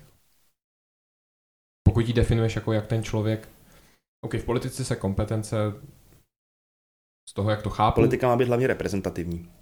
Tam, tam máš vlastně kompeten, kompetenci, uh, odvozuješ od toho, kolik lidí zvolí toho politika. Mm-hmm. A to by měl být hlavní ukazatel. Samozřejmě neříkám, že demokracie je skvělá, jo. To a do toho se asi nemusíme pouštět. Jako demokracie je skvělá, tečka. No, demokracie, takhle, pokud, pokud jako jednosilný vyjádření se dneska můžu dovolit, tak demokracie je skvělá, tečka. To nejlepší, co jsme zatím měli. No, ale myslíš, že bude něco lepší? Jo, jo, myslím. Myslím si, že je to mnohem A lepší to než feudalismus, který byl mnohem lepší než... Uh, já, já. Co bylo, jak se jmenuje to, co bylo před ním? Já, já nevím, co bylo před feudalismem. Taky jako No, otrokářství třeba. Otrokářství a to je feudalismus jako, jako otrokář taky. Ale jasně, prostě než takový to jako ro otrokářství v Egyptě, pak feudalismus, že jo, tak to je jako mnohem je to zase nějaký pokrok té společnosti. Ale jako myslím si, fakt že velký pokrok je to, společnosti. Je to obrovský, jo, to určitě. Nemám. Ale mám, uh, mám, mám rum. Máš rum? Tak to asi ne. To by bylo příliš silný k tomuhle podcastu. jako, klidně, nebo můžu skočit dolů pro pivo. Můžeme dát pauzu na chvilku? Tak můžeme dát pauzu. Tak jo. Tak tohle pak vystřihneme. Mm-hmm, Od piva to střiháme, skočíme jo, jo. pro pivo. Jo. Tak jsme zpátky. A já tady boju s plechovkou. Teď nevím, kde jsme skončili. Um, to je moje růžka, viď? E, jo. jo. Teď nevím, kde jsme skončili přesně. Um, myslím, že jsme se bavili o těch privilegích a o jejich existenci, ale tohle klidně ještě celý můžeme potom jako vystřihnout. Jo, to je v pohodě, to můžeme nechat. Kde, jsme, kde jsme skončili? Uh, no, o těch privilegích. No, já jsem jenom říkal, že si myslím, že chápu tvůj argument, že lidi mají být, že tam musíš nějakým způsobem vyrovnávat, nebo že k tomu, aby se vyrovnal, vyrovnal ten uh, ve společnosti nějaký ten rozdíl, který není úplně žádoucí, nebo já, já ho třeba nechci, tak je potřeba odečíst. Na druhou stranu, a teď mě oprav, protože myslím si, že to je pocit spousta lidí, minimálně v Česku, Uh, já jsem, mně nepřijde, že mám nějaký privilegia v tomhle. Jasně, koupil si v oblečení v hm a to je problém, no. Protože to je, to dělají otroci. No. Tak a mám, mám asi... telefon, koupil jsem mikrofony, které jsou... Je ti, je ti prostě dobře, ale... Um... A to je, to je vlastně privilegium, že jo? Je to tak, no. Máš dobrý vzdělání, měl si okolo sebe společnost, která ti to dobrý vzdělání umožnila získat to samo o sobě je privilegium. Třeba si vyrůstal v úplné rodině. To vlastně taky není úplně špatný. No ale Narodil se v dobré části světa, třeba v dobré části České republiky, kde když si chtěl jít na dobrou střední školu, tak tam najednou v tom okolí třeba existovala. Můžeš si dát malinko blíž? Jo, jasně. Jo, jo, asi takhle posunu. Jo, normálně můžeš to fakt vzít a takhle s tím hejbat. Jo? OK, pardon, já s tou technikou. Ne, v pohodě úplně. Já to umím jenom programovat, ale jak jde na to hejbat, jak je tam něco fyzického, tak mi to nikdy nefunguje. Já si tak ozvu, jenom si to dáš to a to je v pohodě. Dobře. No, Uh, já to chápu, to, to, co říkáš. Jenom ale jak, jak bys v takovémhle případě odečítal? Co by znamenalo to odečtení? No, já mám jakoby někomu něco, něco platit nebo něco kompenzovat za to, že mám dobrý vzdělání? Nebo za to, že jsem vyrůstal v této společnosti? Ne, já si myslím, že první krok ve skutečnosti je si to jenom uvědomit mm-hmm. a jenom to zvědomění toho je vlastně dobrý. Um, fascinující na tom je, že to kolikrát není hra uh, s nulovým součtem, a že my můžeme pomáhat ostatním v tom, aby třeba byli v životě úspěšnější, když se nenarodí jenom na tolik privilegovaného prostředí, um, aniž my bychom tím ztráceli. Já třeba hrozně věřím tomu, že když umožníme víc dětem z míň rozvinutých částí republiky, nebo no, odkaďkoliv, získat dobrý vzdělání, tak na tom všichni nakonec vyděláme.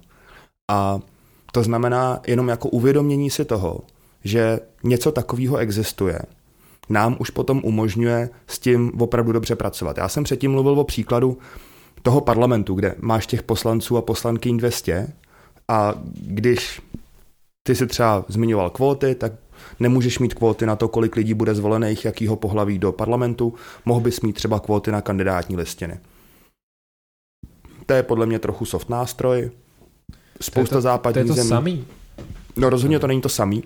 Jako je to, je to, jasně, je to mnohem menším, bude to mít třeba mnohem menší dopad, ale vlastně je to stejný princip, který mi nedává moc smysl. No, Jak se lidi dostávají dneska na kandidátní listě? To je vybere ta strana. Záleží kam, že jo? jasně, v některé straně je vybere úzký vedení strany, v některé straně mají primárky, um, některé strany se rozhodly, že budou kandidátní listiny obsazovat třeba zipovým principem, teď Mhm. mm-hmm. myslím, že zelený to mají v Česku. Některé strany se uh, nerozhodly takovýhle nástroj používat a, a ve skutečnosti prostě vyberou toho, kdo, kdo tam je, kdo tam sedí. No a ty, ty bys v tomhle případě...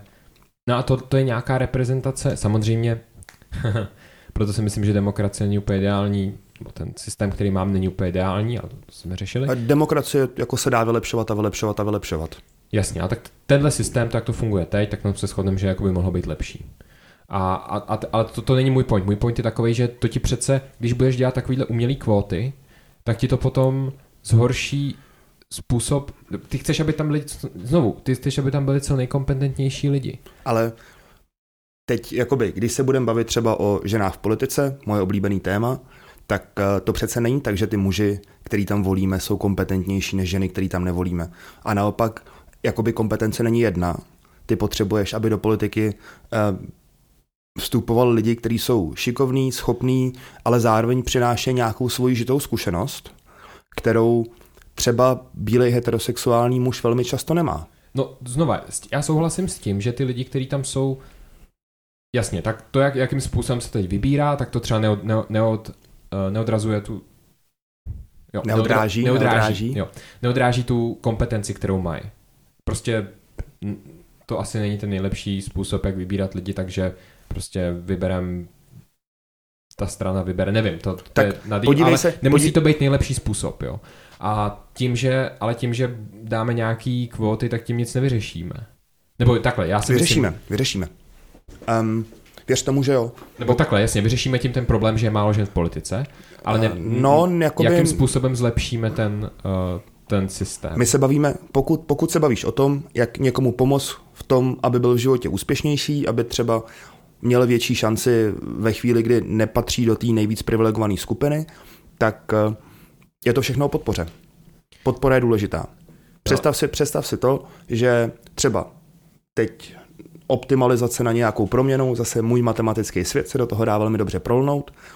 Um, když řekneš politickým stranám, že musí mít na kandidáce aspoň 35% žen. To není tak vysoký číslo, že jo, většina z nich to vlastně už teď splňuje a měli by to No. mít... No, možná ne, ale to je vlastně možná velká chyba. A Já, já chápu, já bych jako chtěl, počkej, aby... já to Promiň, dořeknu. promiň. A Hm. v opačném případě jim tu kandidátku nezaregistruješ. Tak co se stane je to, že ty politické strany budou muset začít hledat a podporovat například schopní ženy v tom, aby rostly, aby se zlepšovaly a aby do těch stran vstupovali a budou muset vytvořit prostředí. Prostředí, to je to, je to základní slovo, ve kterém i ženy budou chtít fungovat v politické straně. Třeba budou muset změnit svůj modus operandi. Tohle hrozně dobře popisuje Petra Busková, bývalá místo předsedkyně sociální demokracie, když říká, že hodně politických jednání probíhalo v sauně. A ty chlapy prostě řekli, že jdou do sauny a tam to vyřešejí. A ona byla venku z toho. A to byla ministrině školství. A v tu chvíli oni z toho vyřadili. Jasně. To je... Jo? A, A to, to, nemusí už, být sauna, že jo? to nemusí být sauna. Může být bar prostě večer, tam taky je to mnohem Protože mnohem ženská méně se třeba jo. víc stará o děti. Teď nechci zabředávat do stereotypů, ale jo. A to je fair point. Jedna, jedna z dalších věcí, o kterých ona mluví, je, že převážně muži obsazená poslanecká sněmovna měla tendenci před Vánocema jednat 12 hodin denně, protože ty chlapy prostě věděli, že když si prodlouží jednání, tak nemusí domů pomáhat s přípravou Vánoc. A ona, která cítila, že v její rodině je příprava Vánoc víc na jejich bedrech, tak se tím najednou cítila diskriminovaná, protože pro ty chlapy to byl nějaký jako únik z toho, že hele, tady luxujeme, tady pečeme cukroví, tady se starají o děti, oni si to prostě odseděli v tom padláči a byli vlastně docela v pohodě. Zatímco jí to hrozně limitovalo. A já... to je přesně o tom prostředí, jakým způsobem ho vytvoříš. Já teď budu hrát Diablo advokáta. Jo. Já si nejsem jistý, jestli je to jako korektní myšlenka, jestli dává smysl, ale řeknu jí. Jo. Ta kompetence se nějak odráží i v tom, pokud budeš pracovat i přes ty Vánoce a budeš mnohem víc pracovat, budeš prostě normálně, nepůjdeš domů v pět, nebo nebudeš přes Vánoce s nebudeš volno, ale budeš pracovat stejně, tak jsi vlastně kompetentnější. Já si dáváš větší hodnotu té práci. A to si myslíš? Jo. A pokud, pokud jakoby čím víc pracuješ, Samozřejmě jde o to, jak pracuješ chytře. Ale prostě pokud máš dva lidi, kteří pracují stejně chytře, jsou stejně schopní, ale jeden pracuje víc, tak ten, kdo pracuje víc, dá víc větší hodnotu tý. Samozřejmě pokud se jako nepřepracovává, tak, ale prostě pokud jsou, pokud není přepracovaný, mm-hmm. tak dá Já větší hodnotu tý. Asi rozumím, kam tím míříš. Napadá mě příklad našeho nevyspalého dvojministra, který pracuje 18 hodin denně, řídí dvě ministerstva a myslím si, že v tom ta hodnota není. Jasně. A ještě k tomu tom, to dává velmi špatný příklad. O tom, protože... o tom nemluvím teď, já mluvím no, čistě jenom o tom, myslím, že, že, jo. že pokud na to dáváš že tím, že na to dáš, že, že dáš jakýkoliv kvóty, ať už je to na pohlaví, nebo na uh, barvu pleti, nebo na, na věk, i, tak tím právě popíráš nebo zhoršuješ ten systém kompetence, ten, ten výběr podle kompetence, díky kterému si myslím, nebo se dá říct, že se ten svět zlepšuje tak, jak se zlepšuje. Ale kompetence není jediná hodnota.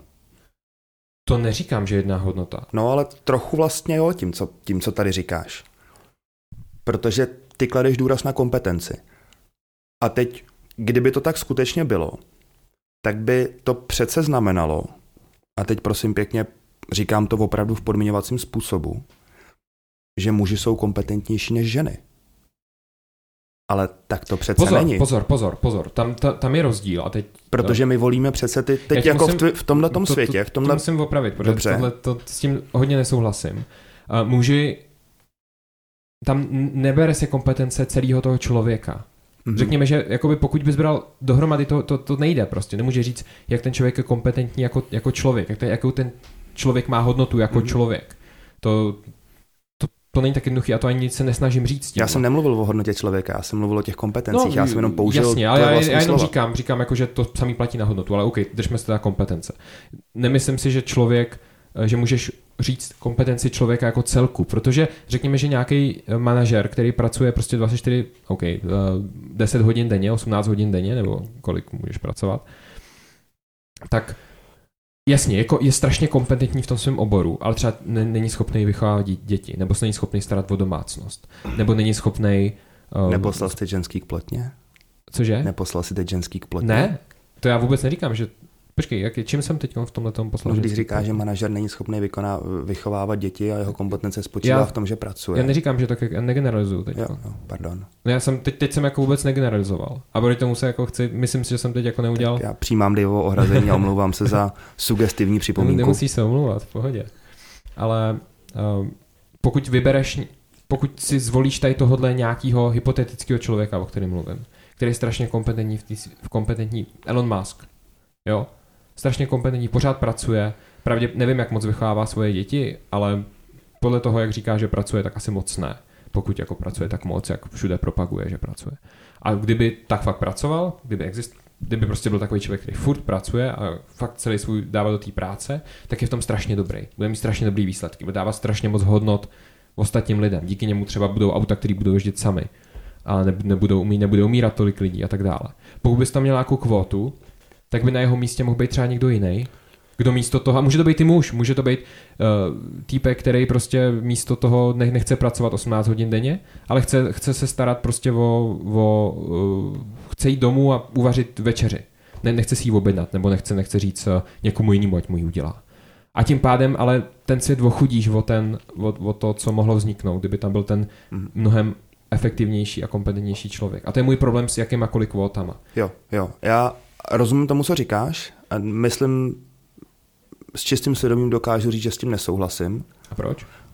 Um, přirovnání k Elonu Muskovi pokulhává v tom, že Elon Musk je businessman, není politik. Dobře. Takže politika. Mhm. Politika je něco jiného než business.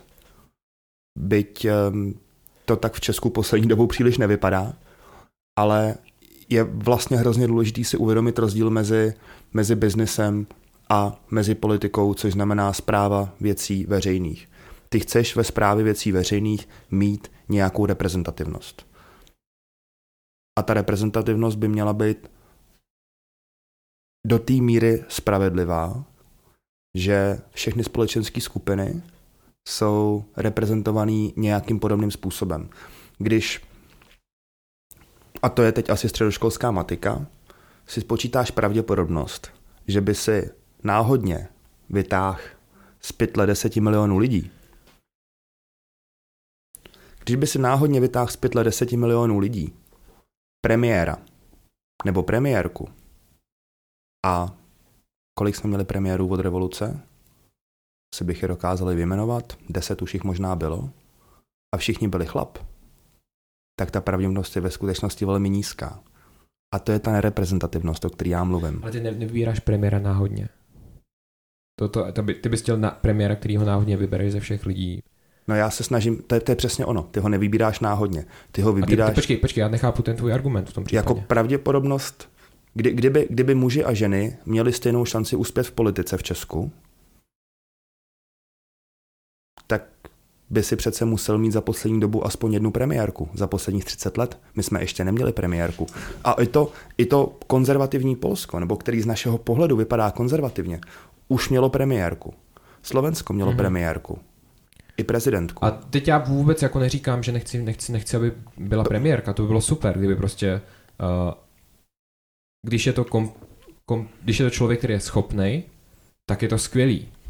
Super, ať, ať je to kdokoliv, ať je to, když by byla takhle schop, když, to je whatever, když by takhle byl schopný, to je úplně, kdyby to byl cokoliv, jo, kdyby to byla, uh, kdyby to bylo nějaký zvíře prostě, který najednou začne mluvit a teď, ne, doufám, že jsem neudělal nějaký, teď ses- nějaký teď přirovnání. Teď se ale... dostal do fáze toho, kde Jiří Paroubek říkal, že ten zákon schválí klidně s Marťanama.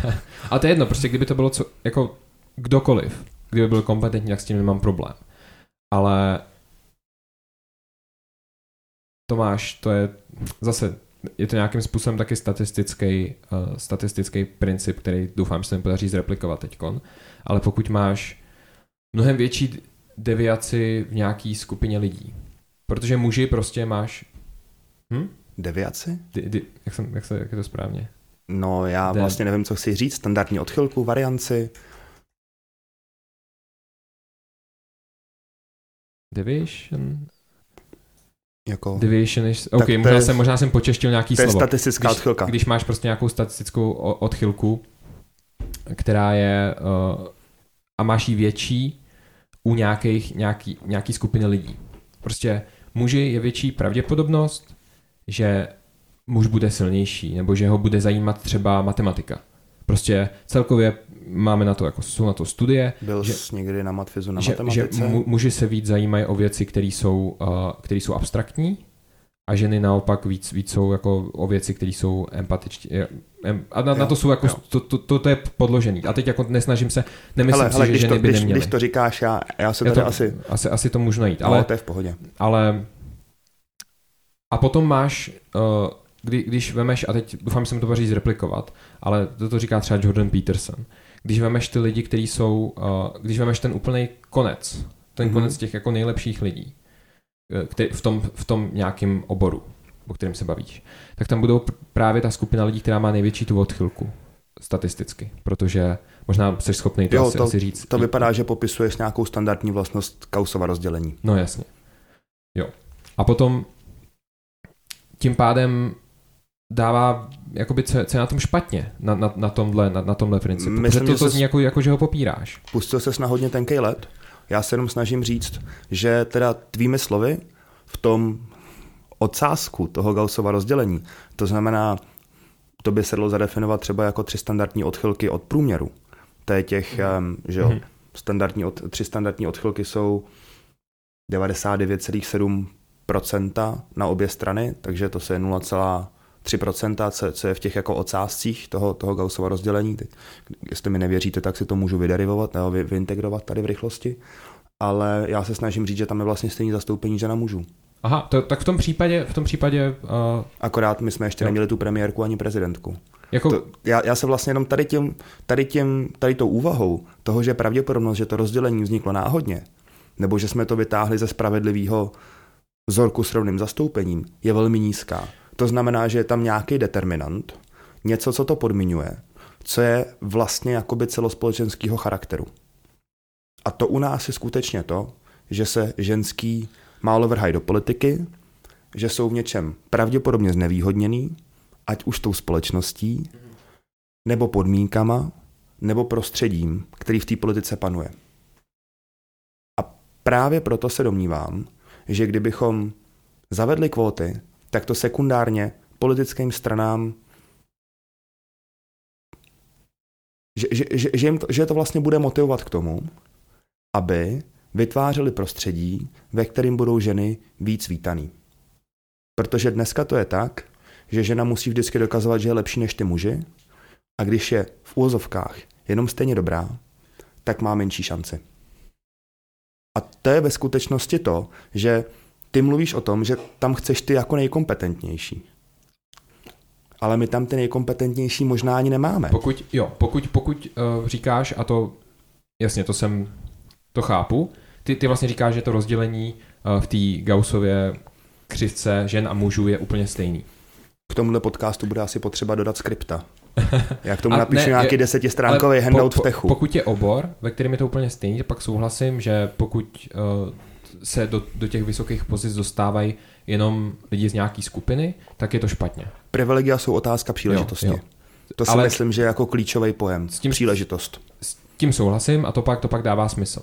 Pokud bys například to samý aplikoval, nebo to, o čem jsme se bavili, aplikoval na nějaký vrcholový sporty, tak to nedává smysl, prostě, že bys měl kvóty na, uh, protože prostě jakoby to, tam, tam tohle nejde uplatnit, prostě jako těla, uh, těla mužů a žen jsou jiný a prostě jako chlap nemůže mít dě, děti, ale třeba zase jakoby může uh, rychleji zběhá. Jo, jakoby nemůže, nebo přepere, přepereš většinu žen prostě. Průměrný, Já, průměrný já, muž asi, já asi ne, ale myslím, že No i ty, jako prostě, ale nemů- nemůžeš mít děti třeba například zase. to jo, je ta cena, můžu kterou... mít děti, ale nemůžu je porodit. No, jo. Teda doufám, že to můžu mít děti. Budoucnost ukáže, jestli to, ten, tohle tvrzení je tak pravdivý. jsem to myslel. Ale to, s tím s tebou souhlasím. S tím Jasně. A Ale teď, když, si, potom- když si představíš ty Gaussovy křivky, jenom, tak světový rekord na 100 metrů je u žen podle mě 12 sekund a u mužů teď mám pocit, že to někdo zabije za 9-6.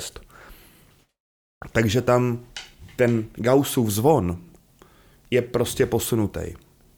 A to tak je, to je, to je fyziologická záležitost. Ale to by přece nemělo ovlivňovat schopnost muže nebo ženy být úspěšný v politice. Jo, to máš pravdu. Pokud jo, tam teda nepřijde nějaký dement volný, který dá někomu flákanec, že jo, samozřejmě v tu chvíli. A to je přesně ta toxická maskulinita, Hmm. kde Jo. si spousta ženských řekne, no tak v téhle polepšovně já prostě sedět nebudu. A to už samo o sobě je to prostředí, který je vlastně víc maskulinní Jo. A který spoustě slušným lidem, ale zejména ženám, ukazuje, že tam vlastně jako nemá patřit. Kdy tam přece někdo ukazuje svaly a o tom to ale nemá říkáš, být. že je víc jako... Teď mi přijde, že děláš, děláš ten samý důraz, ale opačným směrem. Uh, zkus mi to Teď, prosím teď, víc teď, teď jsi vysvětlit. říkal, že jako spíš, že nám dává uh, smysl, nebo že, že tam nepatří, ale jako já bych tak nechtěl být v takovém prostředí. Já- Já jsem říkal slušným lidem a zejména ženám, protože se tam prostě ukazují svaly a já nechci být někde, někde kde si jako borec mastí svaly a, a jde jako někomu jednu fláknout.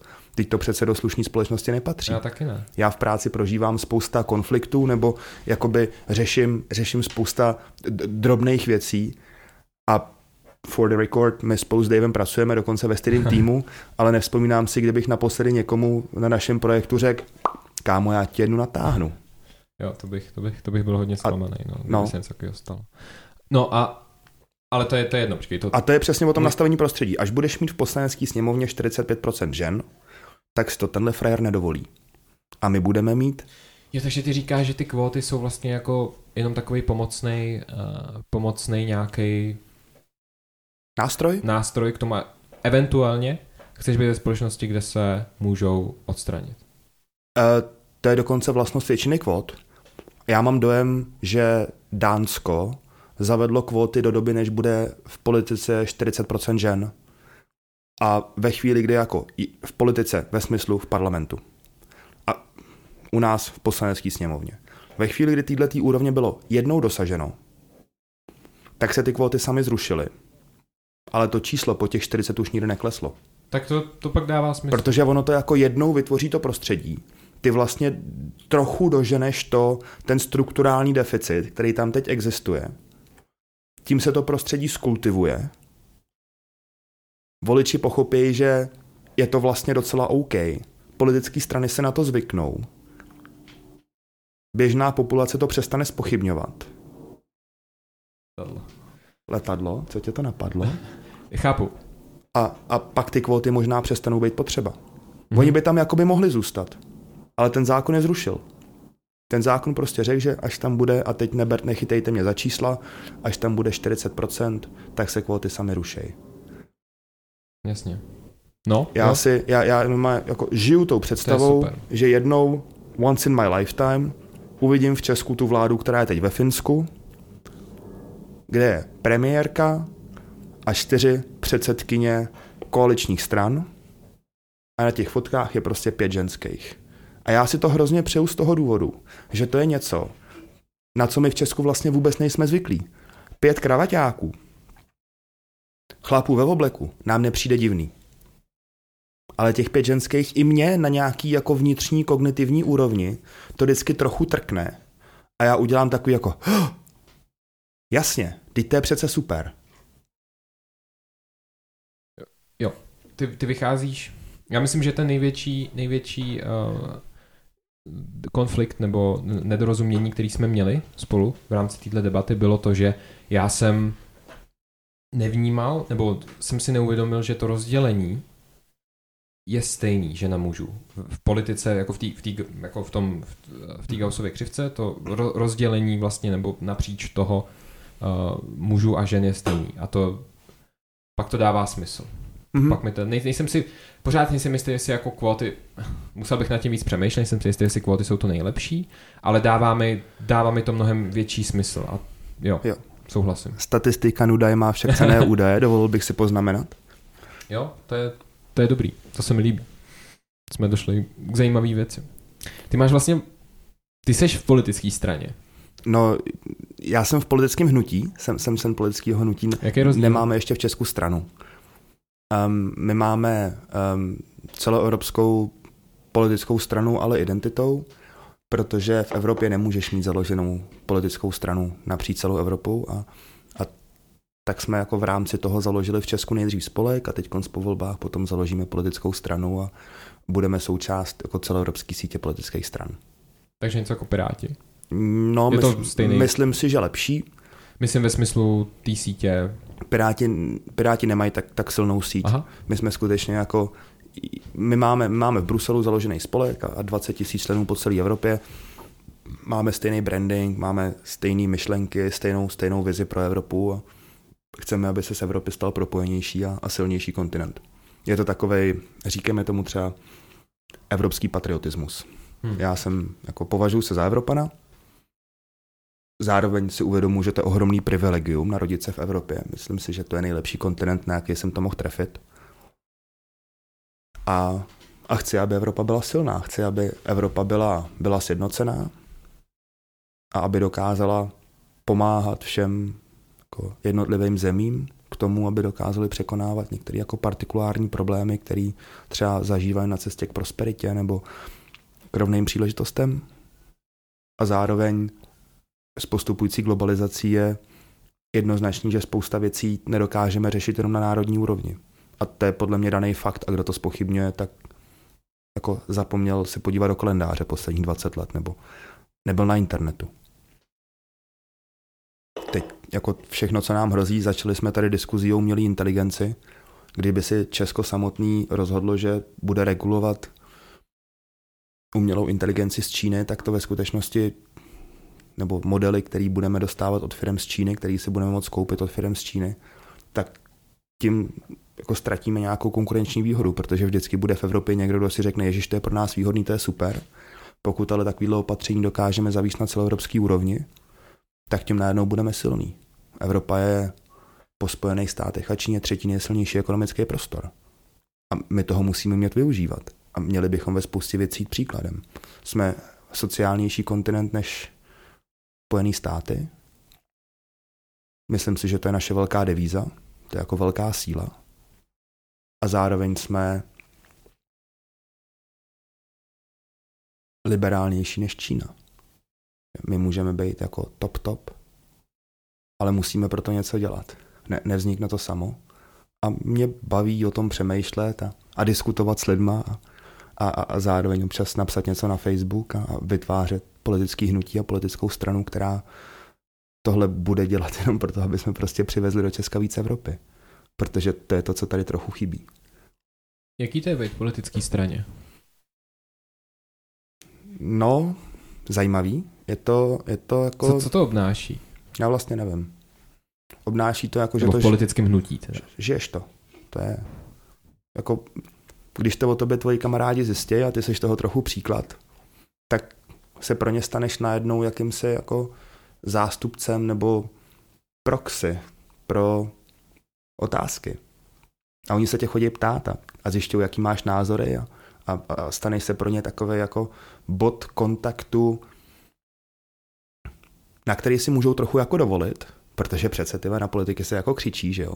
Ale zároveň jako tím, že těle těch diskuzí absolvuješ opravdu hodně, tak si myslím, že si postupně nějak jako tříbíš názory a pro mě třeba ve chvíli, kdy narazím na něco, co nevím, tak je to, je to, je to skvělý, protože vím, co mám googlit, vím, o čem mám hledat nějakou knížku, zároveň pak je další sorta kamarádů, který přijdou a řeknou, hele, čet jsem tohle, to by tě asi mělo zajímat a přinesou ti prostě dvě, tři knížky, takže je to jako zdroj inspirace. A zároveň, protože my jsme, myslím, že ta unikátnost našeho Voltu je v tom, že jsme um, progresivní a v Česku zatím relativně malý, tak uh, mě to přivedlo do skupiny jako velmi dobře vzdělaných lidí, většina z nich žila v zahraničí, mají vytříbený názory, jsou ohromně chytrý a už jenom jako jít s nima na pivo je prostě zážitek. Je, je to jako, je to dobrý. Asi bych to doporučil třeba. Spousta lidí, kteří mi dokážou setřít, kteří mi dokážou jako vysvětlit, že můj názor nebyl dostatečně dobrý, dokážou mě přeargumentovat a já se musím snažit, abych, abych příště třeba argumentoval líp. Děsím se toho, že budu muset jít někdy do televize a vysvětlovat to tam je, že rozhlasový posluchači ne, ne, neslyší, že já mám Turetův syndrom, takže mám jako silný tiky nejenom v obličeji, ale v celém těle. Jediná věc, za, který si, za kterou si vážně Václava Klauze mladšího, je, že i přes to, že nevypadá jako většina populace, tak jako má koule nebo měl koule a do té politiky se vrhnul, protože myslím, že s tím musel být hodně dobře srovnaný. A byť názorově je to někde mezi mým oponentem a kreténem, tak jako za tohle si ho vážím a vždycky, když si někdo dělal legraci a to Dave možná taky zažil, když si někdo dělal legraci z toho, jak vypadá, tak, tak já jsem říkal, ne, tohle prosím nedělejte.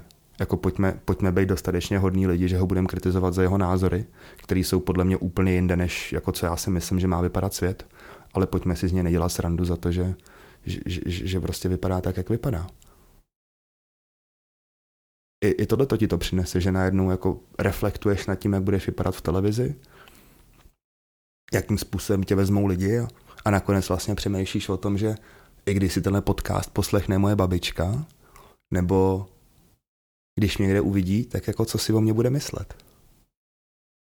Děláš ty věci tak, aby, aby si o tobě lidi z tvýho okolí jako pořád mysleli, že, že jsi vlastně dobrý člověk. A to mi přijde jako ohromná výzva a velká zábava. Teď si hrozně dlouho nic neřekl, je to takový zvláštní monolog. Ne, mě, mě, mě to baví jako, měl si zajímavé myšlenky a přišlo mi to vlastně pořád přemýšlím nad tím, takže to by ta, ta strana, ve který, uh, nebo ok, hnutí, ve kterým seš, jmenuje se ta Volt, jenom... S jednoduchým V.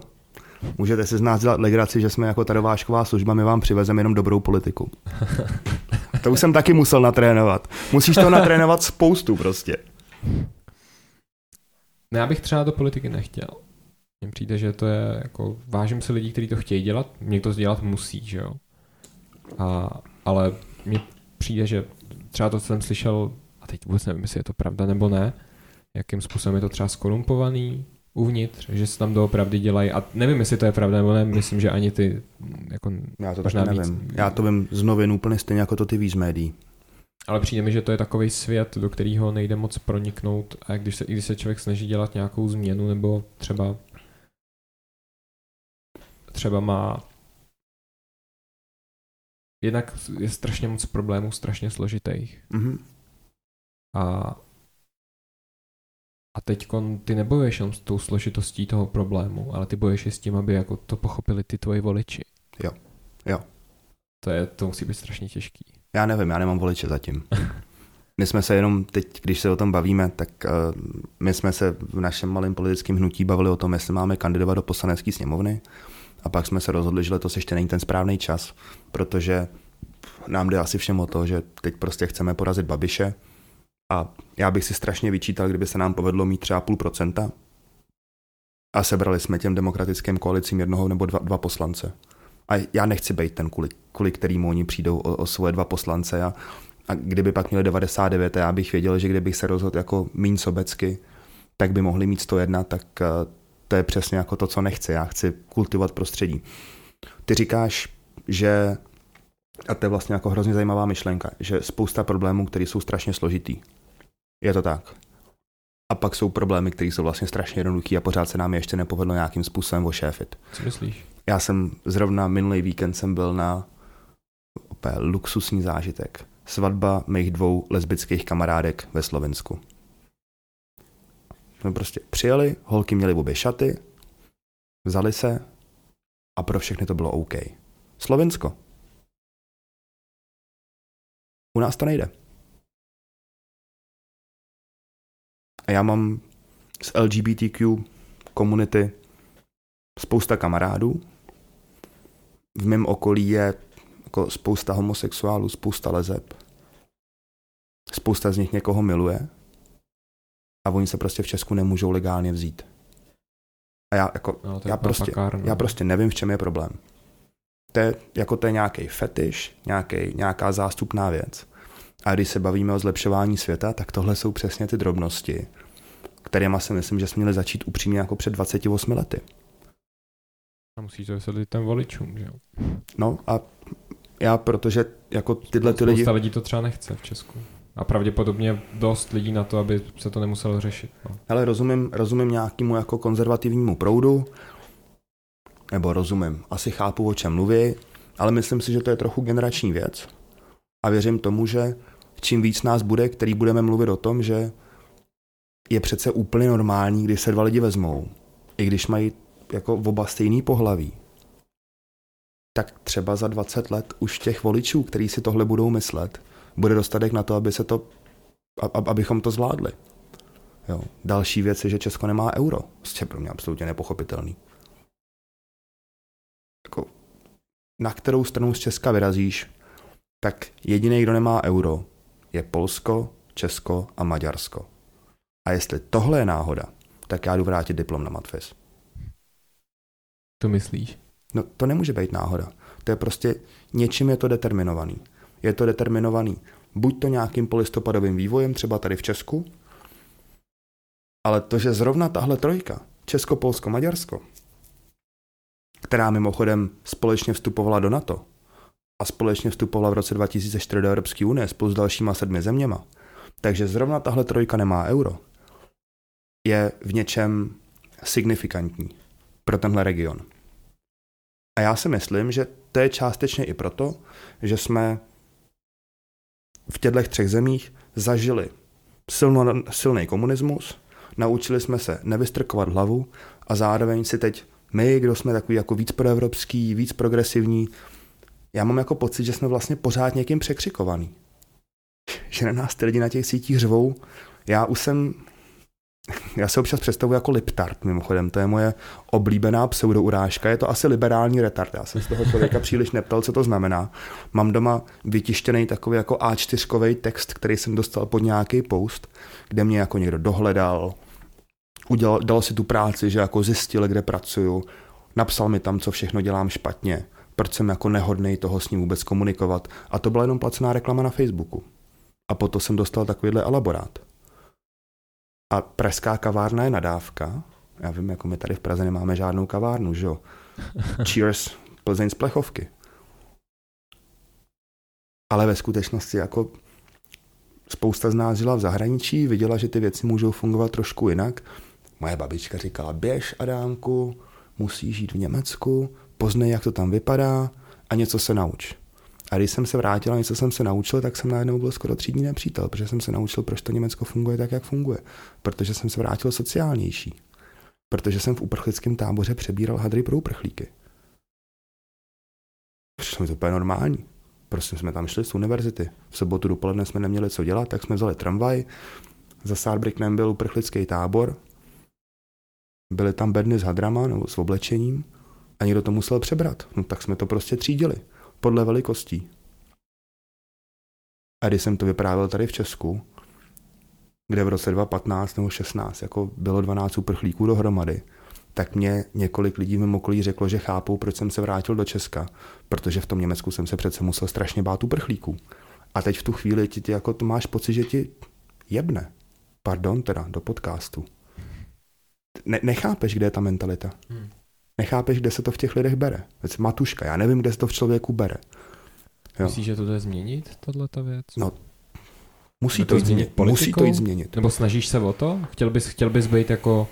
Chtěl bys to nějakým způsobem změnit? Myslím, že to... Hele, kdyby to šlo změnit zákonem, tak to bych byl moc naivní.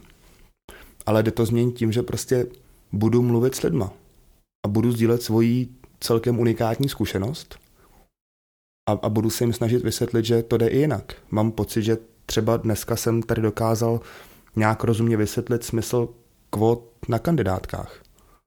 A to je přece ale něco, za co by mě půlka našich kolegů v práci umlátila novinama. Nebo aspoň by se o to pokoušeli. A to jsme se ještě vůbec nedostali k těm velkým tématům, jako třeba klimatická krize, že? Která tady prostě jako je. Že je to s námi, je tu s námi. No, to je přece jako No to musí změnit. Kdyby ne, tak, tak se picnu nebudu do Německa. A já jsem takový jako pozitivista. Já mám, já si pamatuju ty trpaslíky ze tří veteránů, co tam stojí na tom pařezu a říkají, a my to s váma lidma budeme zkoušet po milion šestý. A když to nepůjde, tak i po milion sedmý. A jo, já to jako rád zkouším s lidma po milion šestý a po milion sedmý, protože přece já chci, aby moji homosexuální kamarádi mohli mít svatbu. Já je mám rád a nevím, proč já mám mít to privilegium, že můžu mít svatbu a oni ne. Hmm. No jasně. A celá Evropa platí eurem a my tady v Česku máme pořád pocit nějakého našeho, jako, že, že jsme na to zase vyzráli. No. Že, že, že to jako chápem líp než dalších 550, 450 milionů lidí. No, jako by ne, že jo. Máme vysokou inflaci, naše firmy tratí, jsme otevřená pro exportní ekonomiku. Euro má menší inflaci? Euro má menší inflaci. Už dva roky. Máme dražší potraviny kvůli tomu, i ty základní. Ve skutečnosti i kdo v Česku vydělává minimální mzdu, zaplatí víc za potraviny než Němec. A jeden z těch důvodů bude pravděpodobně euro. Samozřejmě problém každý studie v tomhle případě je, že nemáme kontrolní vzorek. My nemůžeme Prahu rozdělit podle Vltavy, na pravém břehu zavíst euro a na levém břehu nechat korunu. A za tři roky se podívat, co z toho je lepší. Hmm. Takže vlastně jako nikdy nebude rigorózní studie, která by na 110% řekla, že euro je lepší. Vždycky to bude věc názoru a vždycky to bude věc toho, že každý si bude interpretovat statistiku takovým způsobem, aby mu to vyšlo. ale když celá Evropa platí eurem a funguje jim to dobře, tak já nevidím důvod k tomu, aby ho Česko nemělo. No a můžeme pokračovat, že jo. A není to o tom, že se těším na to, až si sednu do parláče, napíšu ten zákon. A... Chtěl bys tam? Jo, chtěl, no. Chtěl. Je to můj plán na Hmm. krizi středního věku. To je respekt, no. Jakože fakt hodně Přijím, že málo lidí, který, který se na to dívají takhle a že jsou potřeba.